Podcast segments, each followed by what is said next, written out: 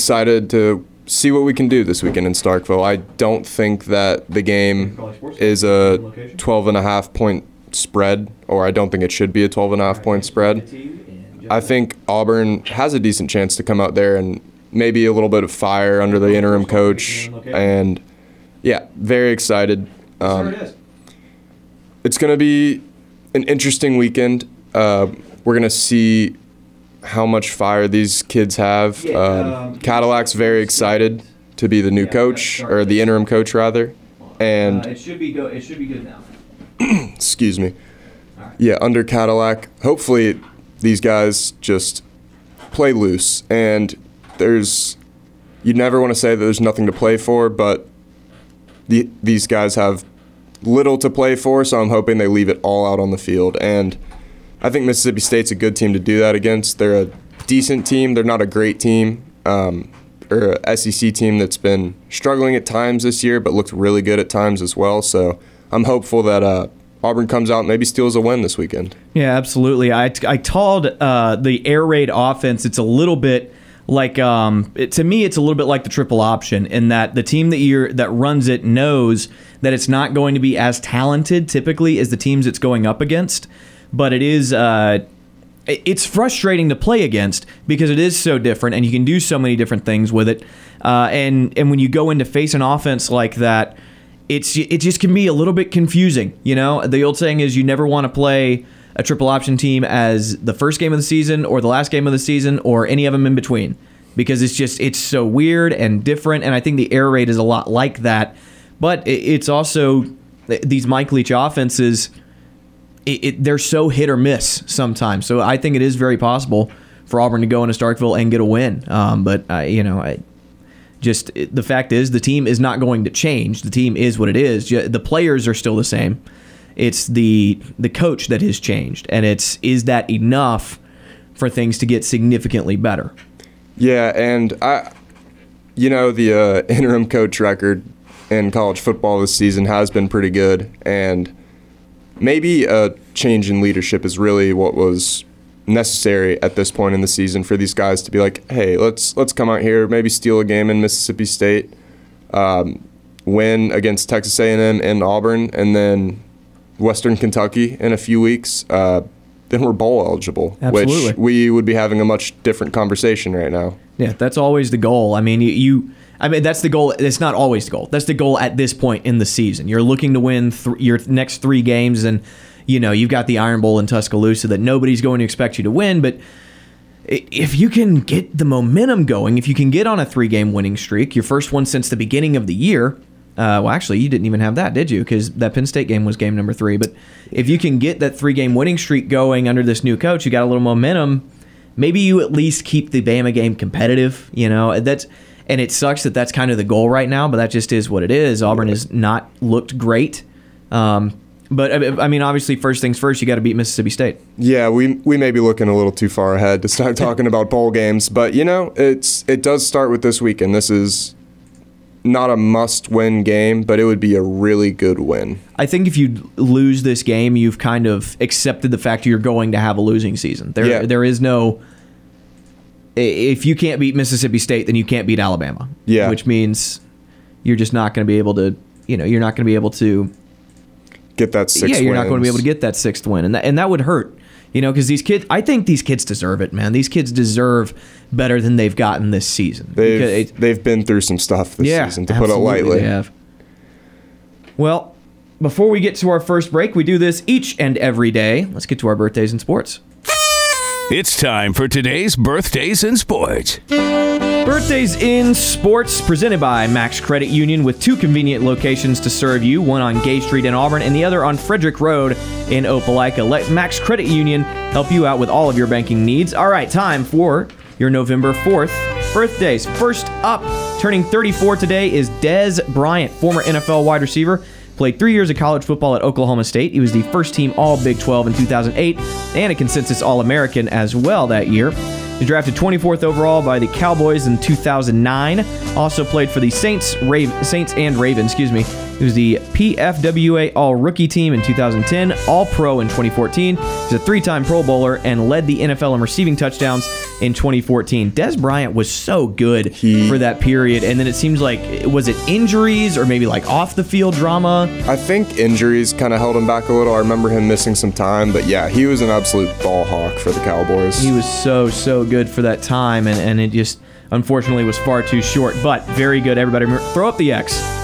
Throw up the X. Turning 40 today is Devin Hester. Is a former NFL re- return specialist and wide receiver? He played three years of college football at Miami and was drafted in the second round of the 2006 NFL draft by the Bears with a 57th overall pick. He also played for the Falcons, Ravens, and Seahawks. He's a three-time All-Pro, four-time Pro Bowler, two-time NFL kickoff return yardage leader, three-time NFL Alumni Special Teams Player of the Year, and is a member of the NFL 2000s and 2010s All Decade Team. If he's not the greatest returner of all time, is I guess he's second. You know, if people if people want to make the argument for Deion Sanders, then maybe. But uh, Devin Hester did break all of Deion Sanders' return records, so it's Yeah. very possible that Devin Hester is the greatest return man of all time. when you think of returning kicks, you think of Devin Hester. Absolutely. Turning 32 today, Mr. Kick Six himself, Chris Davis. Former NFL and Auburn cornerback and return specialist. He played four years of college football at Auburn. He was a BCS national champion in 2010. He was an All American as a returner in 2013. He was second team All SEC in 2013 as a corner. He returned the kick six against Alabama, signed as an undrafted free agent with the Chargers after the 2014 draft. He also played for the 49ers and the Birmingham Iron of the AAF. So happy birthday to Chris Davis turning 32. I met him at the Iron Bowl two years ago. Wow. He's a pretty pretty nice guy, uh, and you know it kind of I you know I remember being at the Kick Six. That's one of my uh, favorite memories for, from a sports perspective. So a lot of fun uh, meeting Chris Davis and talking to him. Yeah, that's a that's a guy that provided Auburn with probably one of the best memories um, in a lot of fans' eyes. And yeah, I would have liked to see him probably play a little bit more in the NFL, but you know, we will always have the memory of the kick six, and we will always have Chris Davis to thank for that. I remember watching people storm the field for the first time, and that was just the most wild thing ever because I'd never seen anything like it. Yeah, it's yeah. All right, moving moving along. Tyrese Maxey turns 22 today. Is an NBA guard for the Philadelphia 76ers. Was Texas Mr. Basketball his senior year of high school. Played one year of college basketball at Kentucky. He was a member of the All SEC freshman team, second team All SEC. He was drafted 21st overall by the 76ers in the 2020 NBA draft and became the starting point guard after Ben Simmons refused to play. Yeah, I don't um, I don't read these beforehand. You wrote this. I did. That's very funny. Yeah, and pretty true. And if not for Ben Simmons, maybe Tyrese Maxey isn't the player he is today. He's been stellar at worst for Philly. He's been great in a lot of their games. Absolutely. Last but not least, Eric Paschall turns 26 today. He's a power forward for the Minnesota Timberwolves. He played one year of basketball at Fordham and three at Villanova. He was the Atlantic 10 Rookie of the Year in 2015. He's a member of the All Big East first team in 2019. He was an NCAA champion in 2018 and was drafted in the second round of the 2019 NBA draft by the Warriors at 40 41st overall. He has also played with the Jazz and is now with the Timberwolves. He was a member of the All Rookie team in 2020. So those are our birthdays in sports presented by Max Credit Union. Pretty good list of birthdays, I think. Yeah, yeah. Paschall was a member of one of those really good Villanova teams. Um, kind of dominated the Yeah. late 2010s. Stellar, stellar player, especially at the college level. Well, we are going to take our first break of the show. When we come back, James from Montgomery joins us on the Auburn Bank phone line. You are listening to Sports Call.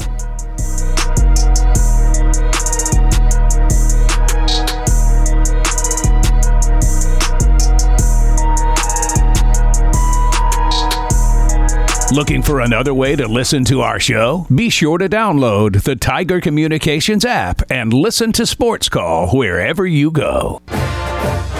I'm Trovon Reed, former Auburn Tiger football player, national champion. You're listening to Sports Call on Tiger 95.9. All of our sports call callers and guests join us on the Auburn Bank phone line. Auburn Bank has been your hometown bank for over 110 years.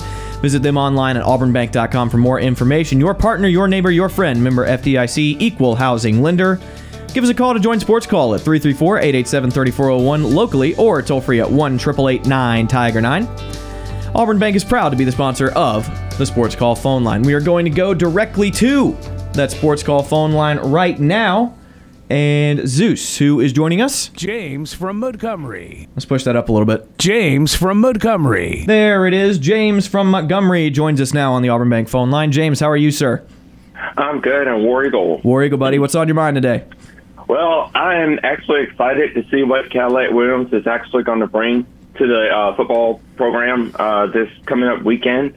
And I know he's the eminent head coach, but I was looking at the history of coaches that we had in the past, and with Cadillac Williams being the eminent head coach, we haven't had an eminent head coach since 1929 in Auburn football program history. Well, not that's not exactly true. Um, I remember Bill Oliver was the interim head coach back in '98 or '99, I want to say, uh, is when he took over for a little while. But it has been since then that Auburn has had an interim head coach, unless you count Kevin Steele for the bowl game last year, but um, or two years ago now, I suppose.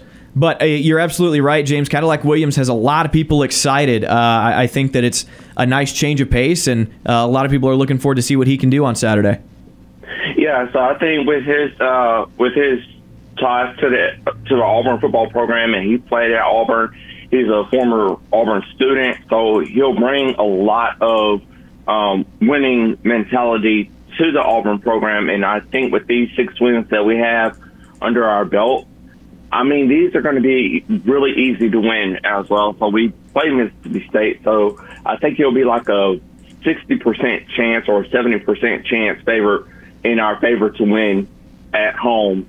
Uh, I mean, on the road at uh, Stark Vegas against Mississippi State as well. Yeah, I think Auburn is currently an underdog by 12 points, maybe 12 and a half. So the national pundits do not agree with you, James, but I'm with you. I think Auburn has a chance to win this game, uh, and hopefully Cadillac Williams can impress us all a little bit. What else is on your mind today?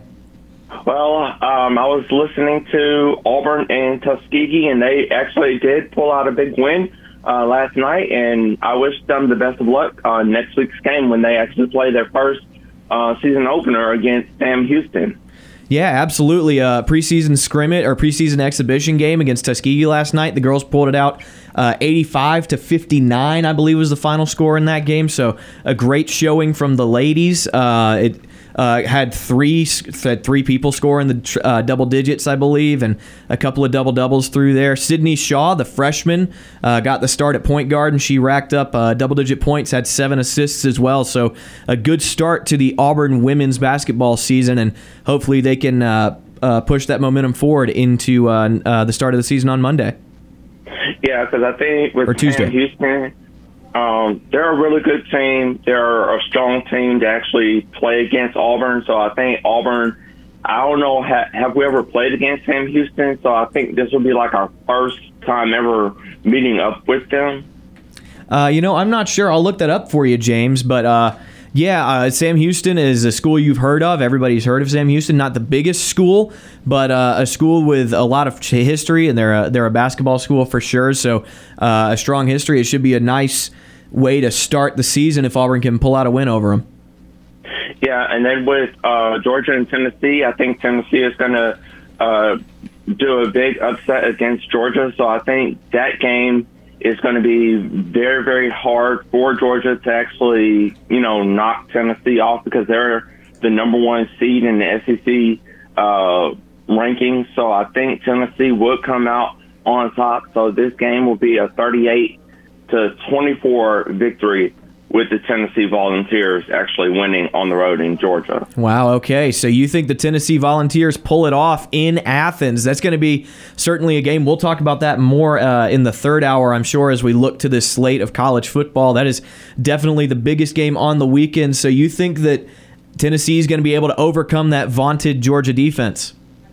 Yes, that's why, because, I mean, they do have a strong offense on Tennessee side, and then on the defensive side of Tennessee, their defense is very very strong because I could uh, I could actually see how they played last week when they played against, I think, was it Alabama they played against?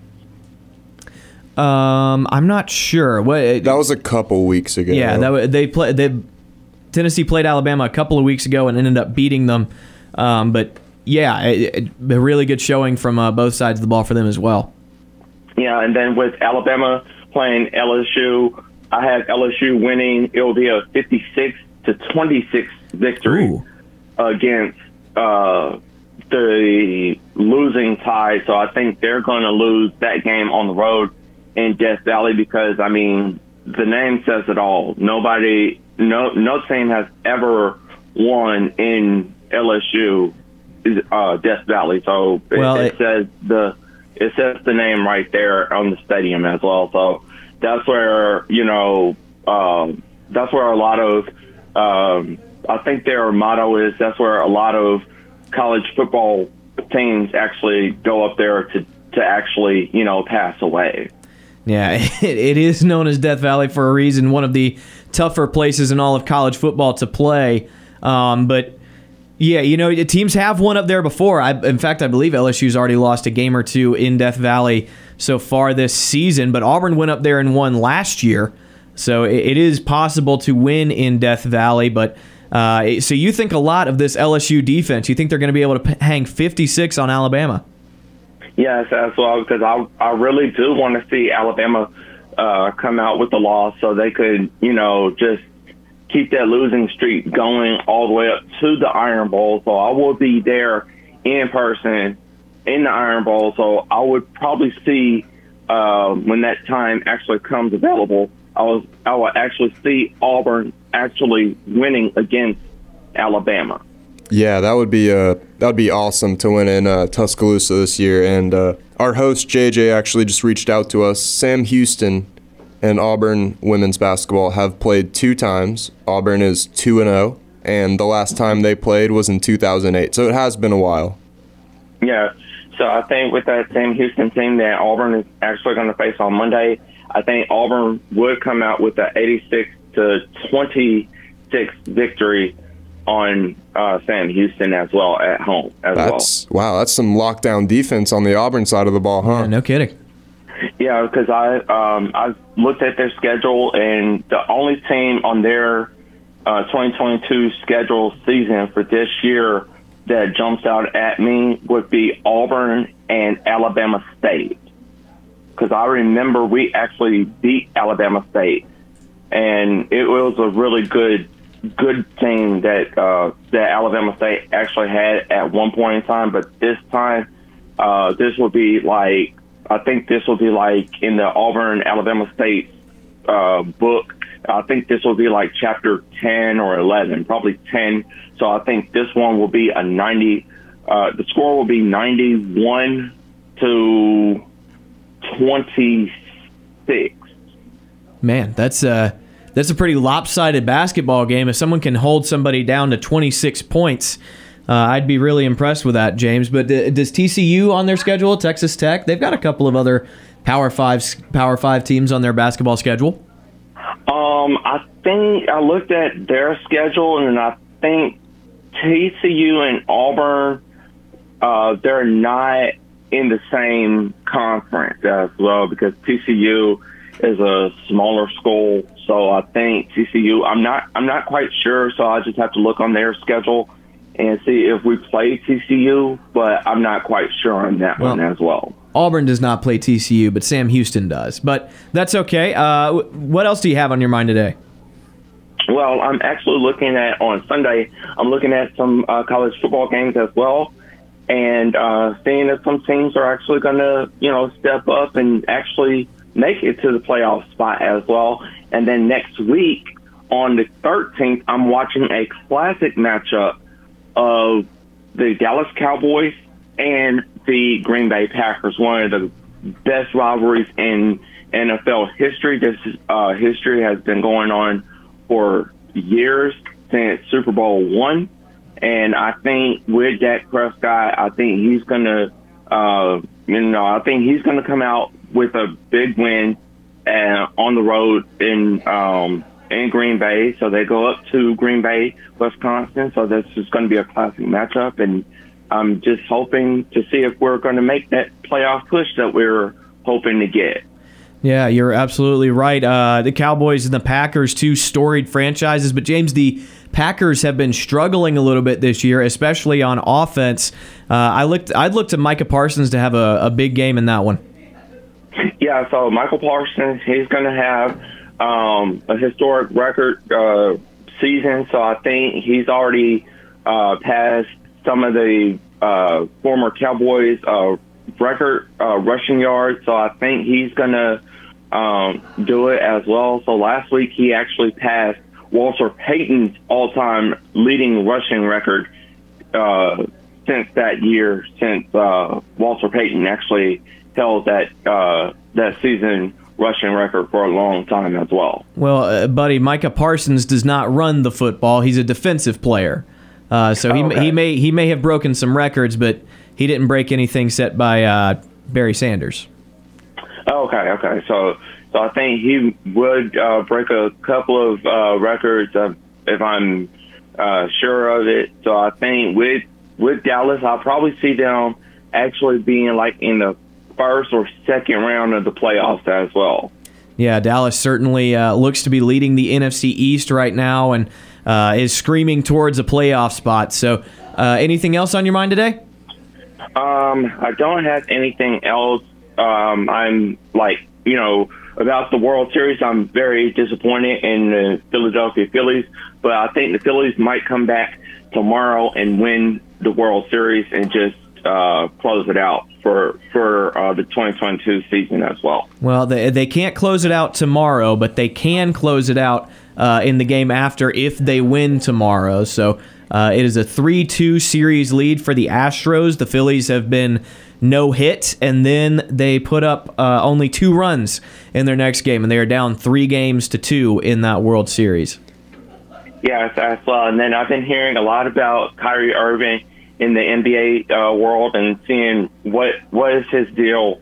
I mean, they're trying to like make him stay with the Brooklyn Nets, or is he going to get traded as well? Well, uh, not really sure what the outcome of this Kyrie Irving saga is going to be. There's uh, a lot of things at play there, not just basketball, unfortunately. It's a lot of stuff off the court that uh, nobody really wants to deal with, I'm afraid. So uh, we'll we'll keep an eye on the Kyrie Irving stuff uh, as we get closer to, uh, I, I guess, an, an ending to this. But uh, I can say with absolute certainty that I have no idea what's going to happen right now.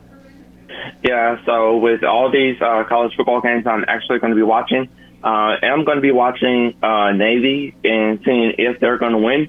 And um, probably on December the 8th, I'm going to be watching the biggest game in college football uh, program history, the Army Navy game. And I have Army beating Navy 28 to 26.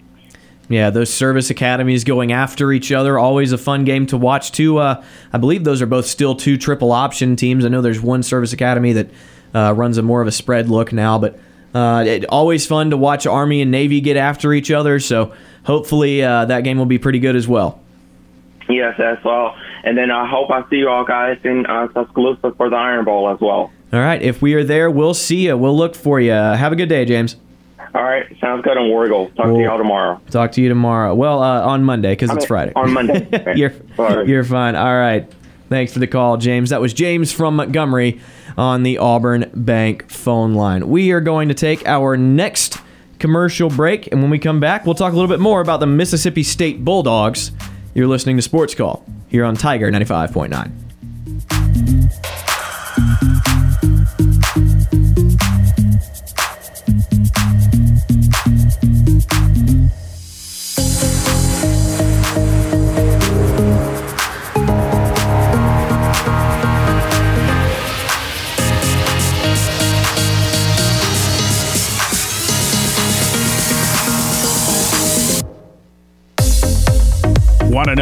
easy it is to listen to our show? All you have to do with your Amazon smart device is say, Alexa, play Sports Call Auburn. Now, back to more Sports Call with JJ Jackson and the guys.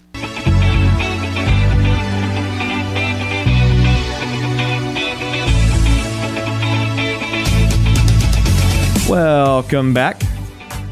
It's a beautiful day here in Auburn, Alabama. Brant Daughtry and Drew Bahena, Drew Bahena, excuse me. I want to get your name right, man.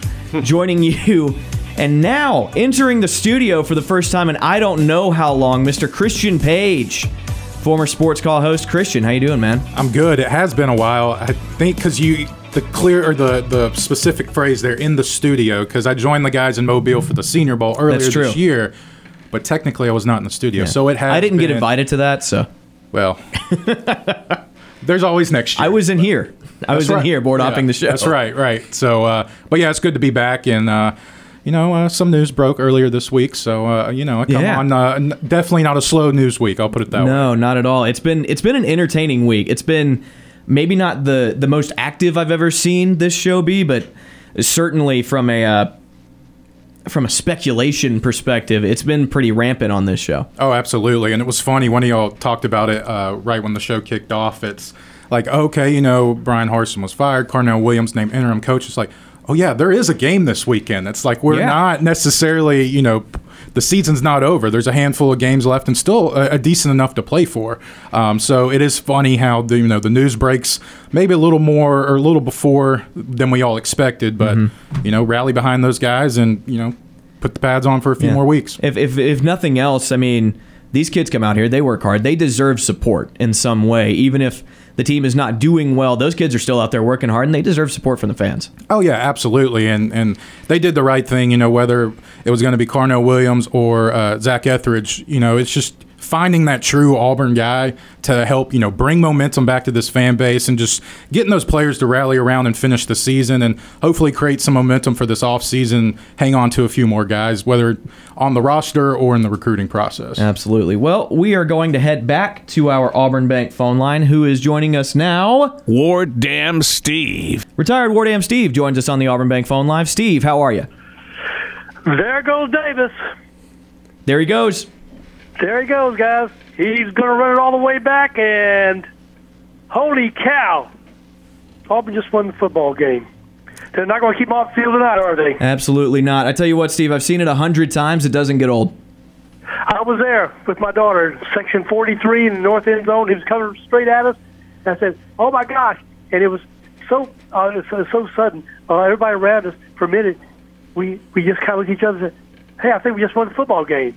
Steve, I had a very similar reaction. I was also sitting in the north end zone, and I remember thinking, surely you can't win a game like that. But obviously you can. Yeah, everybody started going, yeah, we just won. So uh, glad to hear his birthday well, was today. Uh, do you guys uh, ever keep in uh, touch with uh, Chris, see what he's doing?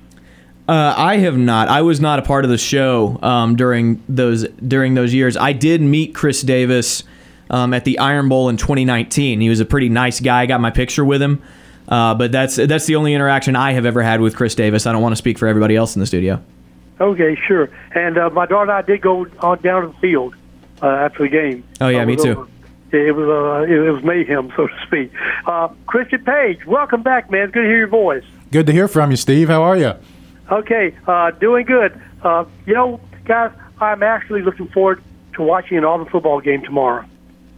Uh, before all this happened uh, Monday, I was just, you know, okay, um, I'll watch it maybe a little bit and see, you know, what comes up. I actually have some hope that uh, uh, this team um, really has a realistic chance of uh, winning. And uh, I heard the uh, Tiger Talk last night with uh, Cadillac on there, and um, you know, I, I got man, I, I really became really enthusiastic when he said uh, the players have been playing their butts off uh, the whole week in their practice, and he said we're going to come out. I think his words were they're going to come out lit up.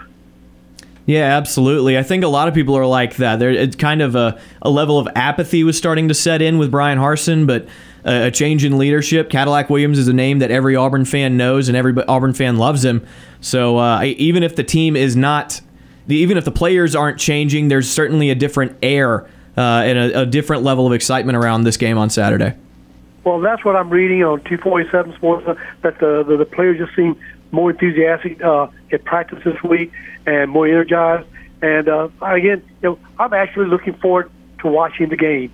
Uh, previously, I would, you know, I felt like poking my eyes out at times, you know. Uh, so uh, I'm looking forward to it. Now, the concern for me is not so much about Mississippi State's uh, running game. Uh, what troubles me is that they are tied in the SEC for first place in forced interceptions. I did not know that. Yeah, uh, they've got a guy who. The reason they have that is they have a corner who leads the leads the country in interceptions. They've got a guy with five picks on the season, so he's the type of guy you game plan to throw away from. And uh, if Auburn does throw a little bit tomorrow, I doubt they're going to throw his way very many times. Yeah, well, you know what concerns me is you know Ashford had really improved. Uh, I mean, I think this was probably his best game. Seventy-three percent, I think, completion he had uh, this past. By, by far his best year. game, yeah. But however, this is not at home, and he's performed less than adequately uh, on the road, right, guys? Well, I think part of that is the competition he's faced on the road. At home, he's faced LSU, who's been pretty mediocre. He's faced uh, the the paycheck game teams. He's faced uh, Missouri on the road. He's had to play against the likes of Georgia and, and teams like or teams certainly better than the teams he's faced at home. This is a team that is a good defense, but they're not as good as the teams that he has seen in his past road trips. So it might have something to do with being at home, but we'll see. So, what's your take, guys? Uh, I mean, what's your sense of, you know, what what what will this team ha- need to do uh, that they maybe just haven't done well enough uh, to pull out a win? Uh, I hate to break it down this simply, but I mean blocking and tackling is what it comes down to. That's where Auburn has really struggled the most. Is just the fundamental stuff. With it, when you're facing an air raid offense, they want to throw it short and then get yards after the catch. Everything is timing, everything is quick.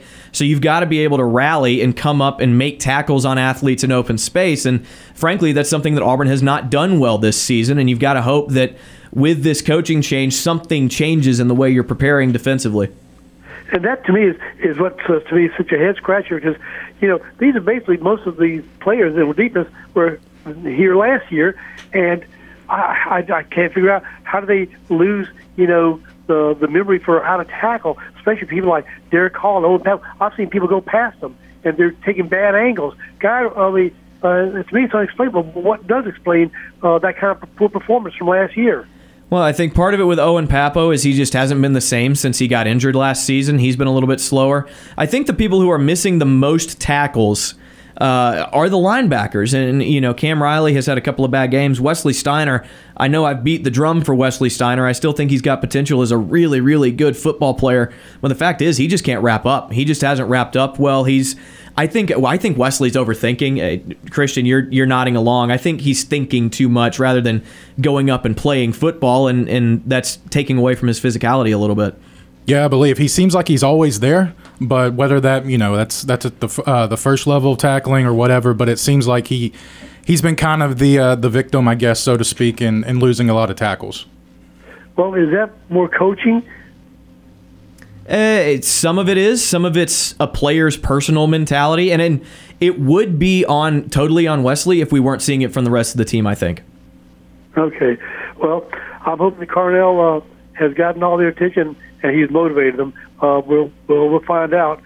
Uh, I haven't seen the national consensus picks yet. Um, do you know what the tally is? How many people are, is anybody picking us?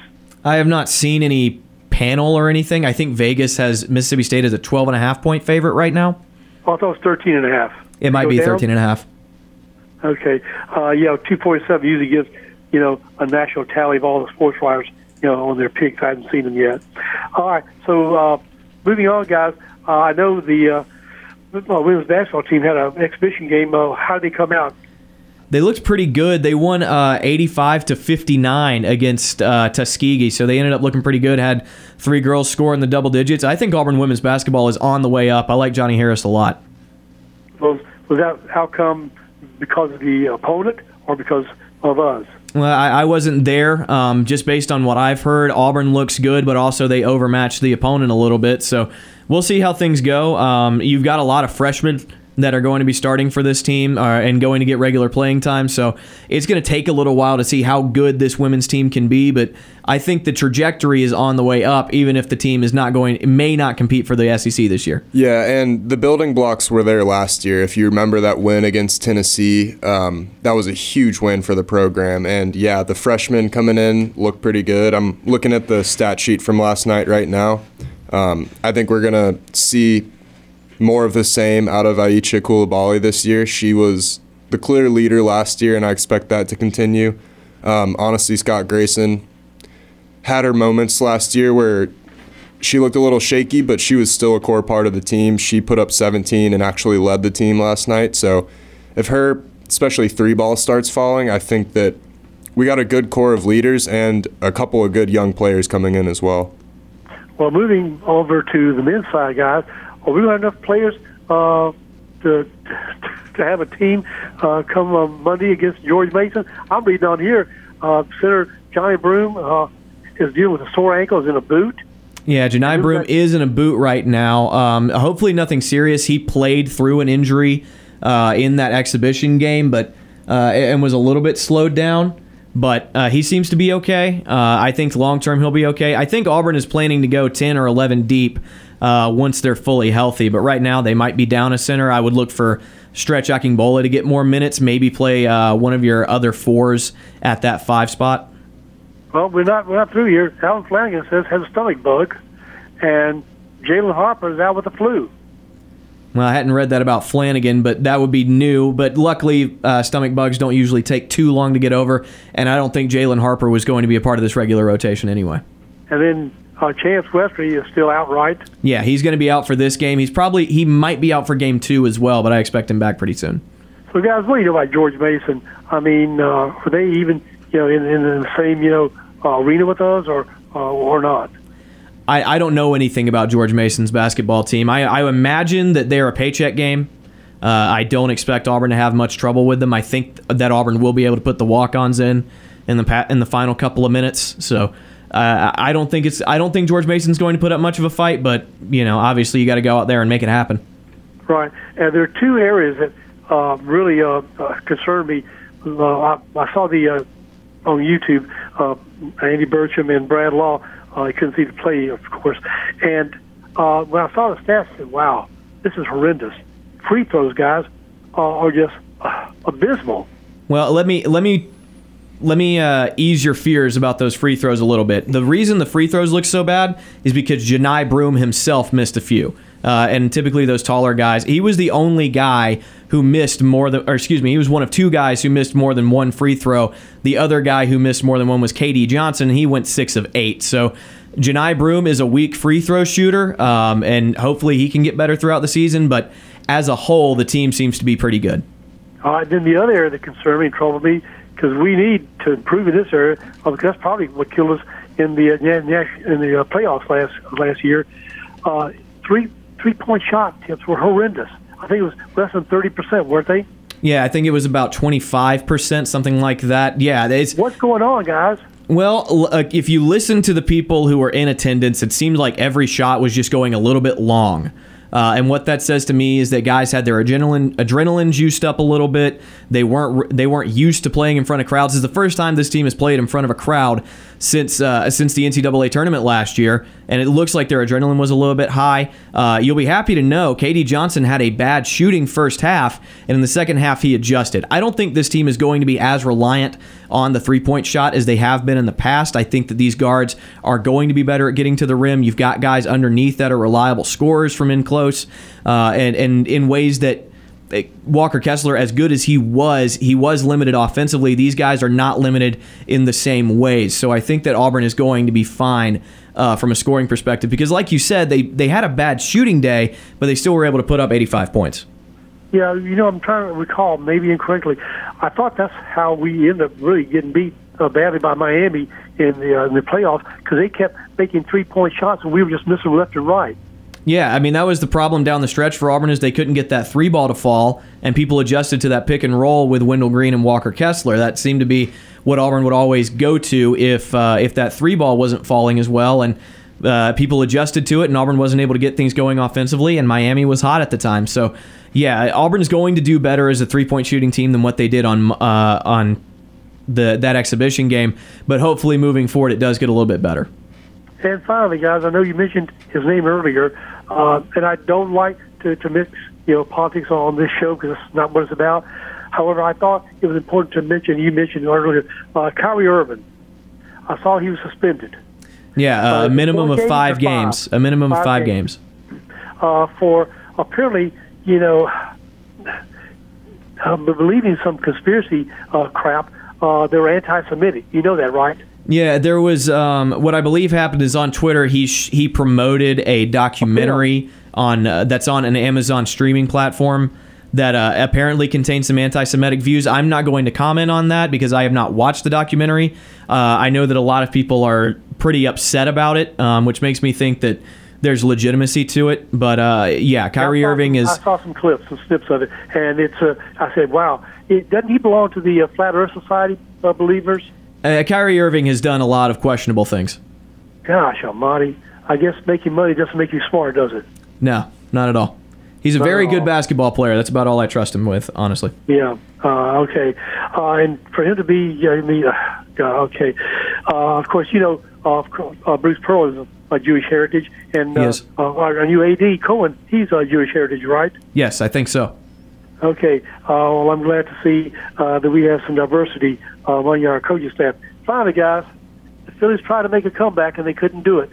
Do you see them uh, pay, uh, pay, being able to uh, make a comeback tomorrow night, or do you think it's over? Um, it's if they win tomorrow, it's still probably going to be in the Astros' favor, given that um, both games are back in Houston now. Um, they have a chance though. If the we see we saw what happened with the Phillies when their bats were going, and then we saw what happened when they got shut out and they literally didn't get a single hit. So it it's more of a question of which Phillies team is going to show up and are they going to be able to hit the Astros pitching. Um, other than game one and the game where they hit five home runs, the Astros Yeah, pitching has been pretty lights Seven out. Nothing.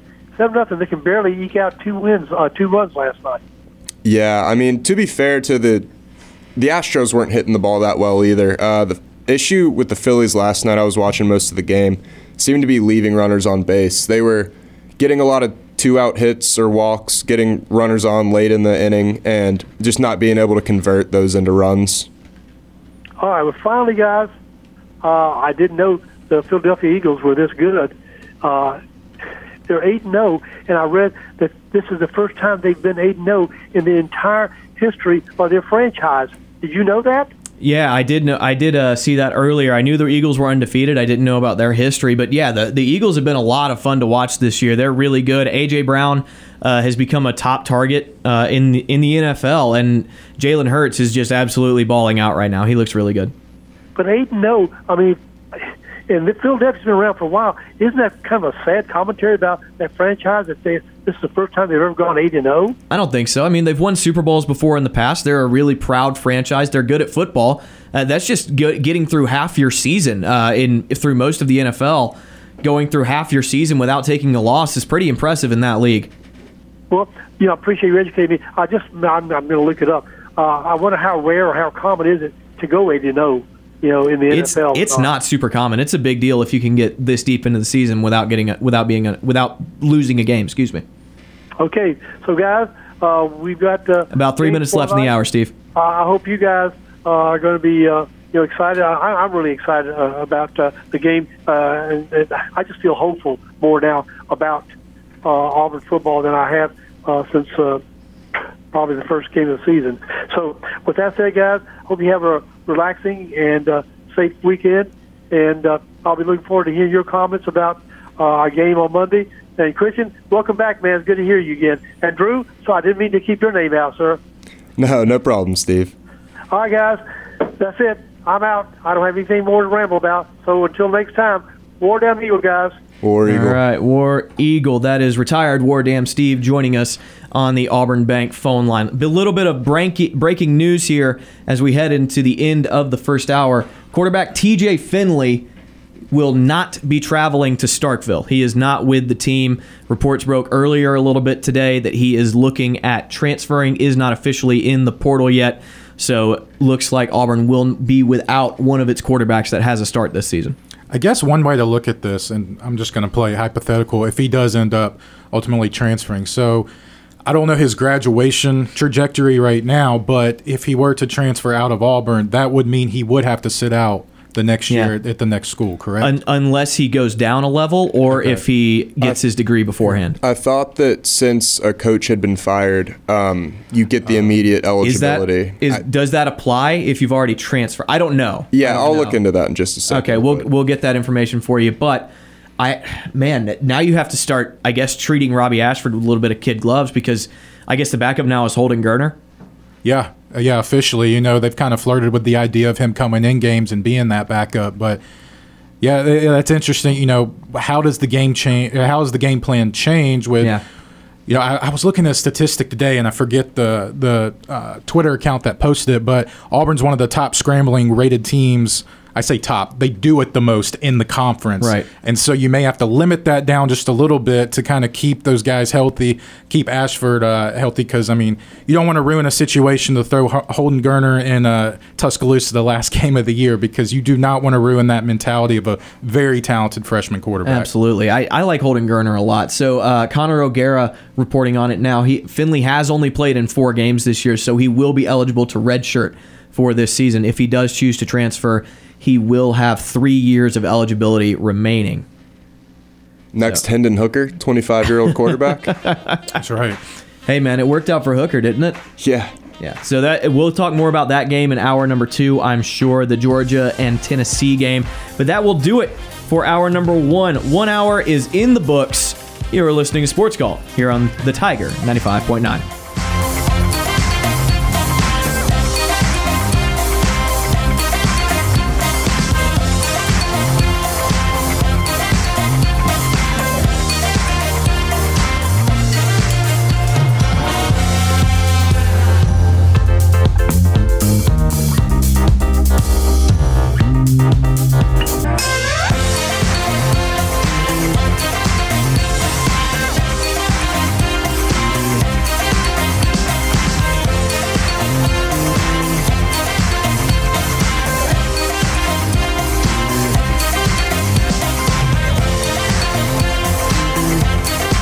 One hour of our show is in the books. We've got more to come. Stay tuned for another hour of Sports Call right after the break.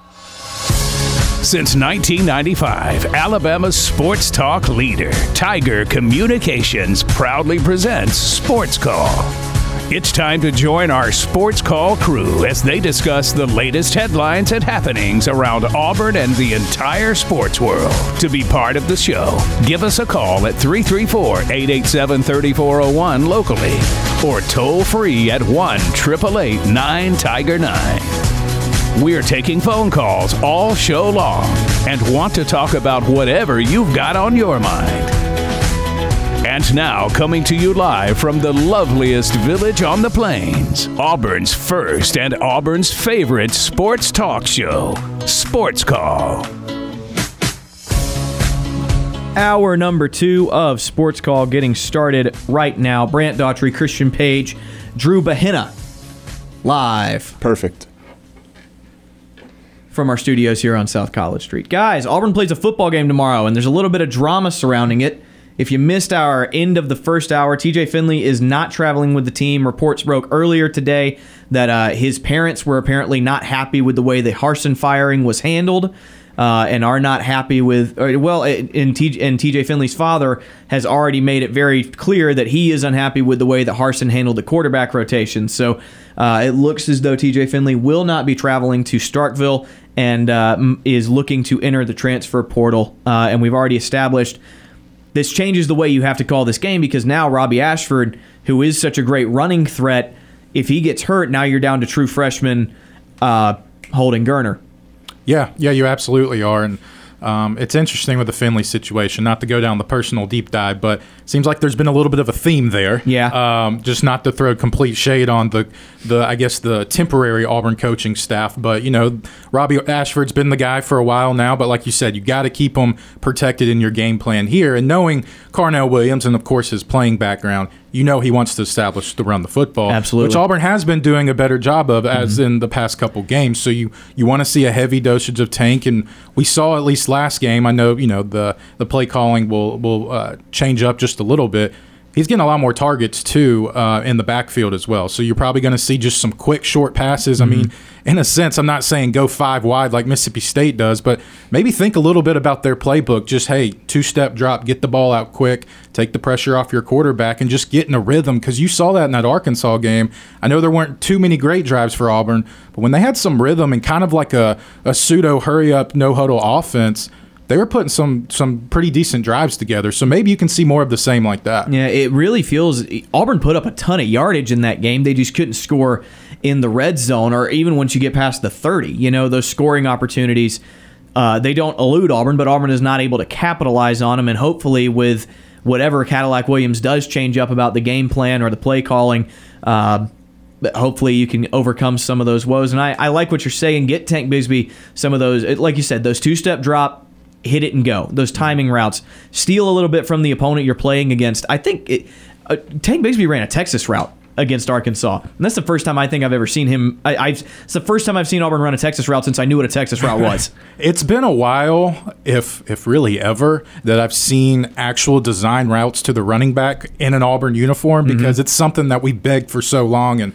you know, this maybe we're aging ourselves in a, in a youthful way, but it's like that angle route on NCAA football or Madden, it's open, it's going to score you a touchdown Absolutely. every time. So it's, but it, if you kind of take that to the real Texas field, or angle route or yeah. the post wheel or the post, post wheel. wheel every time. Yes, yes, absolutely. But and that's that a wheel route's something we haven't seen out of the Auburn's backfield in quite some time yeah. as well. So it is nice to see, even though I know the play calling responsibility is a little different now, um, but maybe kind of take that the good things, seeing more action out of the backfield in the passing game from those running backs that's a positive you can take because, like you said, Brant, I mean, Auburn didn't finish a lot of drives in that Arkansas game, but there were a lot of good things offensively, and, and we just we talked about a little bit. Seeing Ashford just a little more comfortable, um, you want to keep him in the pocket a little more, even though whether that's his fault leaving prematurely, but most mm-hmm. most it's not. it's not well, always. Yeah, it's, it's not always. I, what's I, going up up front. I defended Bo Nix for it. I'm going to have to use the same defense for Robbie Ashford. He does bail early sometimes, but it, also his internal clock is sped up. Yes. His internal clock has to be sped up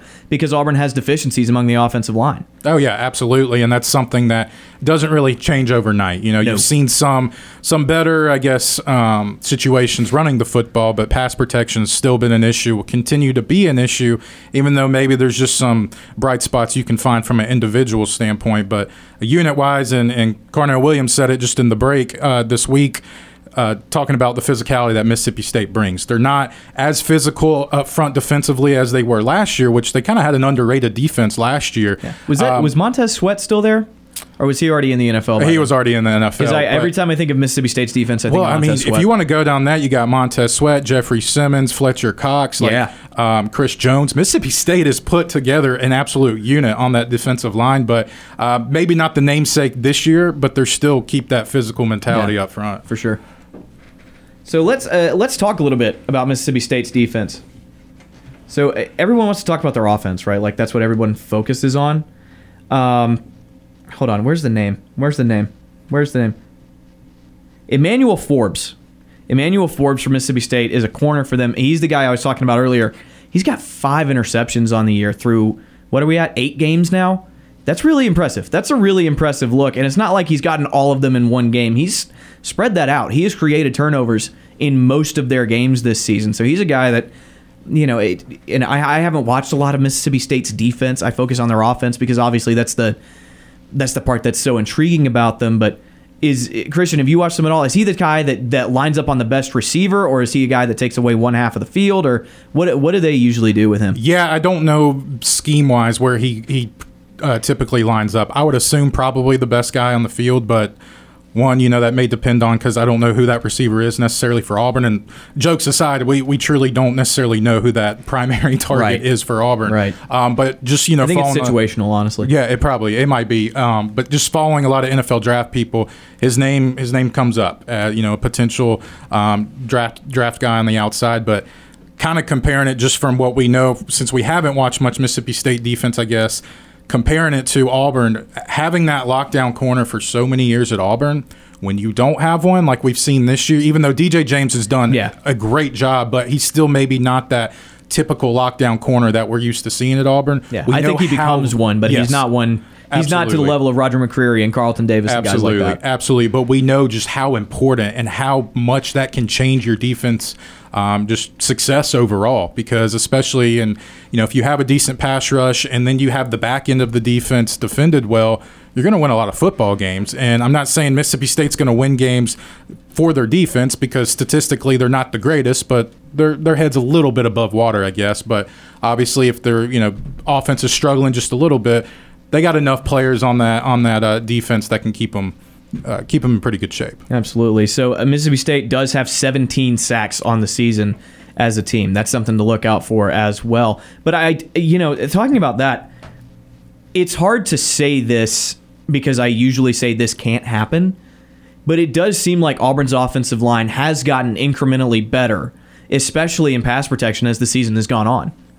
Yeah, I think so, and and maybe you know, experience really means a lot when it comes to offensive line play, especially for these guys. Because I mean, hey, I'm not bashing these guys whatsoever, but some of them probably shouldn't be in a starting situation right now. Yeah, Uh, absolutely. You know, even though they're recruited as four or upper three star guys, at this point in their career, maybe they were thrown in a little too quickly, or maybe they weren't getting the development that you had hoped. And but like you said, you know, if you really look deep into it and you specifically watch the offensive line, there are the small subtleties that you see that are getting better, whether that is footwork and you know, maybe we, we see a little more because Ashford is that athlete, but even if your offensive line isn't protecting as well on the bookends, if you still have that familiarity playing a handful of games with them like Ashford does now, you know when it truly is time to bail. You know when to which side to bail off of when you see you know whatever pass rushers coming at you. So I guess maybe it's, it is overall familiarity with just the the five guys up front, but maybe Ashford and even the running backs, like we've said, are getting just a little more familiar of you know situations and how those guys work up front. Yeah. Have you noticed the rotation at guard the way that I have this season? It seems like every other drive you've got at least one new guard out there, and I, I've been scratching my head because you talk all the time, and this is something that I believe in as a former offensive lineman myself, and as a guy that loves paying attention to things like this. You want to build those five as a unit. You want to keep those five guys together, even though this guy may be better at this particular thing. uh, This guy's better as a run blocker. This guy's better as a pass blocker. You want to build that familiarity among those five guys. But Auburn this season has been rotating at guard pretty frequently. Yeah, and you, we always hear the the phrase that the two quarterback system doesn't work. Well, you notice that because they're the guys getting the ball every snap. You don't see that much when you have you know 50s and 60s up there up front.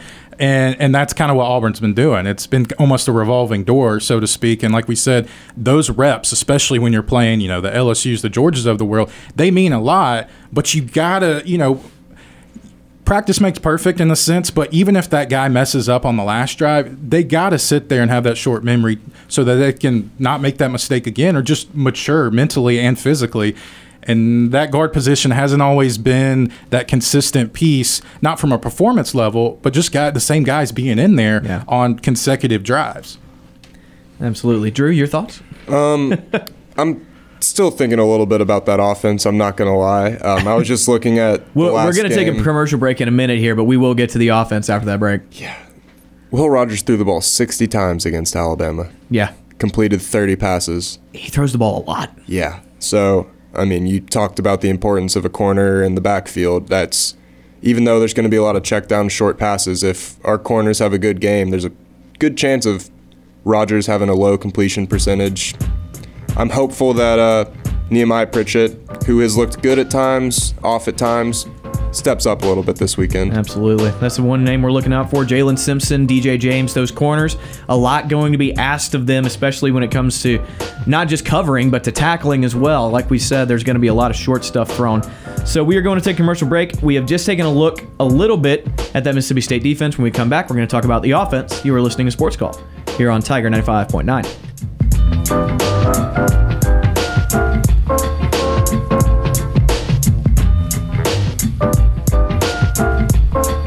Sports Call is on the air weekdays from 3 until 6 p.m. If you are currently driving in a four door sedan, roll up the windows and turn up the radio. We're Auburn's first and Auburn's favorite sports talk show. I'm Deshaun Davis, former Auburn Tigers football player and all SEC linebacker. You're listening to Sports Call on Tiger 95.9.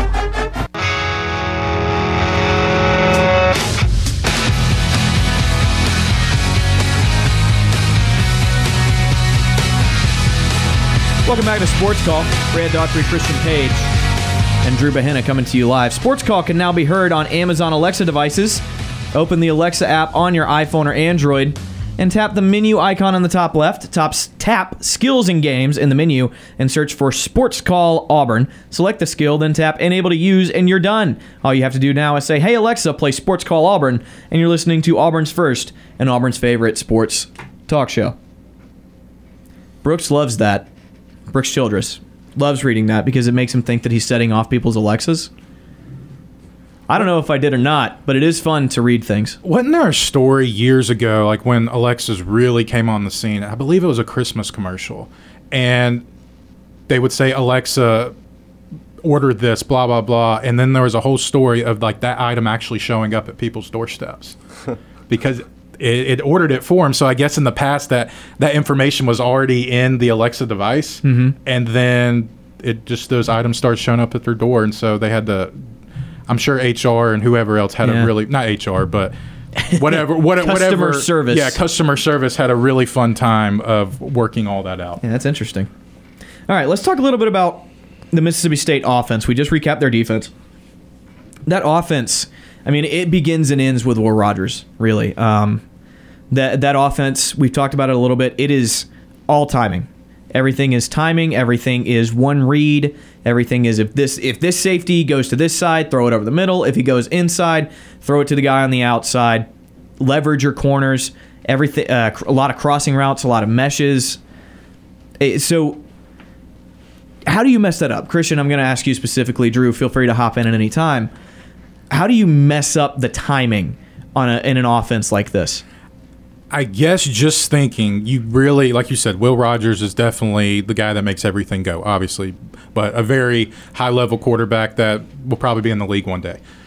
You got to get in his head somehow, and you're probably not going to have enough time to really pin your ears back and rush the passer because, like you Mhm. said, it's all timing. It's quick at the ball in your hands, very fast. there- and I think if there's a pass rush that comes from this, it's going to be Colby Wooden shooting the inside gaps. Yes, exactly. Not your typical, you know. It's not gonna be getting Derick around Hall the tackles. and- exactly. Yeah. Exactly. And so you got to get in the guy's head. And I don't know if that's running something because they're going to most likely probably try to get you to run man the majority of the game with just how many guys they have spread out. But try to get some kind of zone looks, and maybe there's a zone blitz that you could run to the point. But you got to get in Will Rogers' head because Is this Derick Hall's second interception of the season? it could be. I mean that that's Yeah. kind of the stuff you have to throw at him. You know, you kind of spy on Will a little bit, and then you drop 29 back, and, and you because the running backs like to run routes. We're talking about Auburn running backs running routes. Mississippi State backs definitely do. So that's going to get Pappoe and Steiner and those guys in man situations where they have to cover the flats, and they're going to have to really uh, pay attention to those running backs in their routes. So maybe this is a time where Hall kind of backs up, takes that middle of the field, and again, that's just that's one thing you got to throw at Rogers. You got to get him off rhythm because, like you said, it's a time rhythm based offense, and when you throw things out like that, that's when you can kind of really get Mississippi State start guessing on offense. Yeah, I, I feel like it's one of those things where you have to you have to interrupt his reads as much as you do anything. With if you show man at, at the at the snap and you drop into a zone, that messes up his timing. He's going, okay, now I have to switch to my zone beater, which is not what I thought I was going to do. And the timing of this is so precise that just that half second of oh crap, I have to adjust to this. Maybe that knocks off timing a little bit. Yeah, I completely agree. And I agree with that as well. Just mixing up looks, not really showing him the same thing multiple times, at least in a row. Um, yeah, whether it's Derick Hall dropping back, um, yeah, it's it's going to be hard. He loves to throw the ball. His timing, as you guys have said, is really what makes it work. But I'm looking at the uh, depth chart of the receivers and running backs for Mississippi State right now.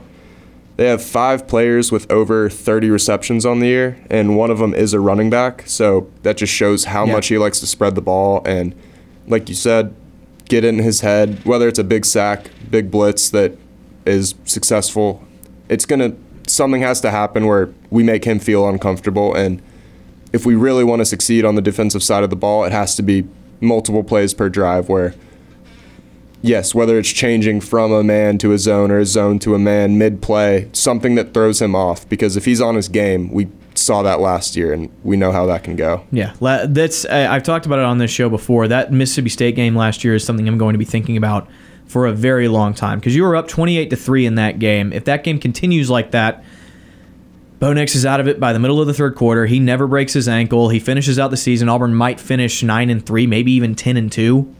Um, you know, probably 10 and 2 because I bet you win the Iron Bowl with better quarterback play Mm-hmm. if all, all other things being equal.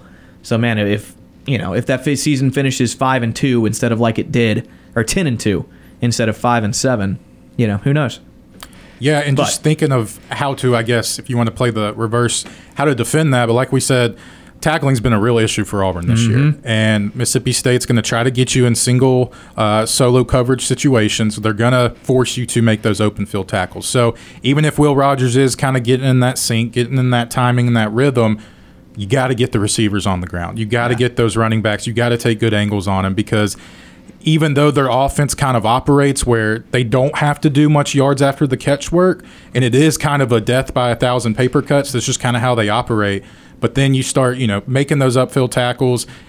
Then you kind of get them thinking, all right, maybe we need to test, you know, the the back part end of the secondary, which could get Auburn in some troubles. But keep everything in front of you, even though that is kind of what they want you to do. But you just got to play big on third down as well. Yeah, absolutely. So I I think a guy that Auburn fans need to be looking out for. He wears number one. He stands at six foot five, two hundred pounds. Caleb Ducking, the wide receiver for Mississippi State, he leads the the Bulldogs with seven touchdowns. I think he's what is he? He yeah, I think he, he leads them in catches as well, or is tied for the lead with thirty five. So he's a big guy. Um, I know we said mix up your coverages, but I feel like he's the type of guy you stick DJ James on him and let him just follow him around for the entire game and just let that roll. Because I don't think that Ducking is the type of guy who's going to make people miss as much as he's going to out physical guys, and I think James has handled that really well this year. Yeah, he's definitely uh, stepped up to the challenge of more of the physical matchups, and um, there's a reason why he doesn't get targeted that much in the game. And I know that's kind of a blanket statement of cornerbacks, but um, there is a reason why that he kind of is dictated to his own island. So this is an opportunity for a guy that definitely towers him in size. But you know, you, you play with him at the line of scrimmage. Um, hopefully, you can just beat him off that time. But like you said, Will Rogers scanning the field, he doesn't have time for, I won't say not routes to develop, but just with how quick paced their offense is, you mess up Ducking's timing off the off the snap, you're good for the rest of the play most likely. Yeah. And so if James can get in a routine of doing that, if that is ultimately the matchup, Auburn Auburn may find some success there. Yeah, I, I as as bad as this season has been, and make no mistake, it has been a bad season. I understand that. DJ James has been a bright spot to me. I think that dude has really stepped up. And when he transferred over from Oregon, I expected him to contribute. I did not expect him to be the number one corner. Uh, and I think he's evolved into that number one corner. Everybody thought that Nehemiah Pritchett was the next guy up, and Pritchett's been fine this year, but DJ James has really stood out. And you know, I I think I, I think it was the LSU game there was a deep ball and he was covering somebody in the middle of the field and from the time the ball is thrown he's standing in the middle of the field he runs over to the sideline and ends up knocking the ball away and he's just made play after play like that knocking play making plays that were not to his man and i think dj james has just really proven that he can be a contributor for auburn for a couple more years Yeah, absolutely. And yeah, I remember that play you're talking about because it was almost a play that may have been picked off, but he even showed his vertical ability Yeah. on that one because He he, went floated. up and He yeah, floated he floated over the guy to knock that pass down. But he is a bright spot. You know, he was a transfer in from Oregon, and so he was one of the guys that uh, I guess the Auburn fan base wasn't too familiar with, and. Um, you know, some of the newcomers have not lived up to the hype on this year's Auburn team, but he's definitely one guy that I would say a pleasant surprise. We knew the recruiting uh, ranking that he came uh, to Oregon with and then carried it over to Auburn, but he's definitely been a bright spot, and um, I'm sure the next coaching staff will be extremely excited to see him come back. Absolutely. I think uh, I think both Oregon guys have really stepped up. Jalen Jones or Jayson Jones. What's his name? Yeah, the second one, Jayson, Yeah. Jones. Okay, yeah. He's he's a guy that doesn't have a whole lot of stats, but he's also playing nose tackle. You don't mm-hmm. want your nose tackle to have a ton of stats. He's doing a good job of absorbing those double teams and making it harder to run up the middle on Auburn. Most of those runs that Auburn, well, I don't want to say he's made it harder to run up the middle on Auburn, but he has forced things to the linebackers, which is what you want your nose tackle to do. And then the, the better athletes make those tackles, and that's where Auburn's really losing themselves. But I think Jayson Jones has done a pretty good job too. Yeah, I'm looking at that LSU game right now. Um, he did have a fumble recovery in that game, so not many stats, but the ones that you do see kind of stick out to you. Absolutely. Well, so the Oregon guys have at least done well. The Bo Nix trade is working out not great for both sides, but Auburn is at least benefiting from the guys they got in that trade, I guess. Um, I'll tell you what. We haven't talked about the coaching situation. We have not talked to, on today's show. Has there been news this about- week? we'll talk about that. when we Speaking come of back. Oregon, Speaking of Oregon, there you go. Christian gets it. We'll talk about that when we come back. You're listening to Sports Call on Tiger 95.9.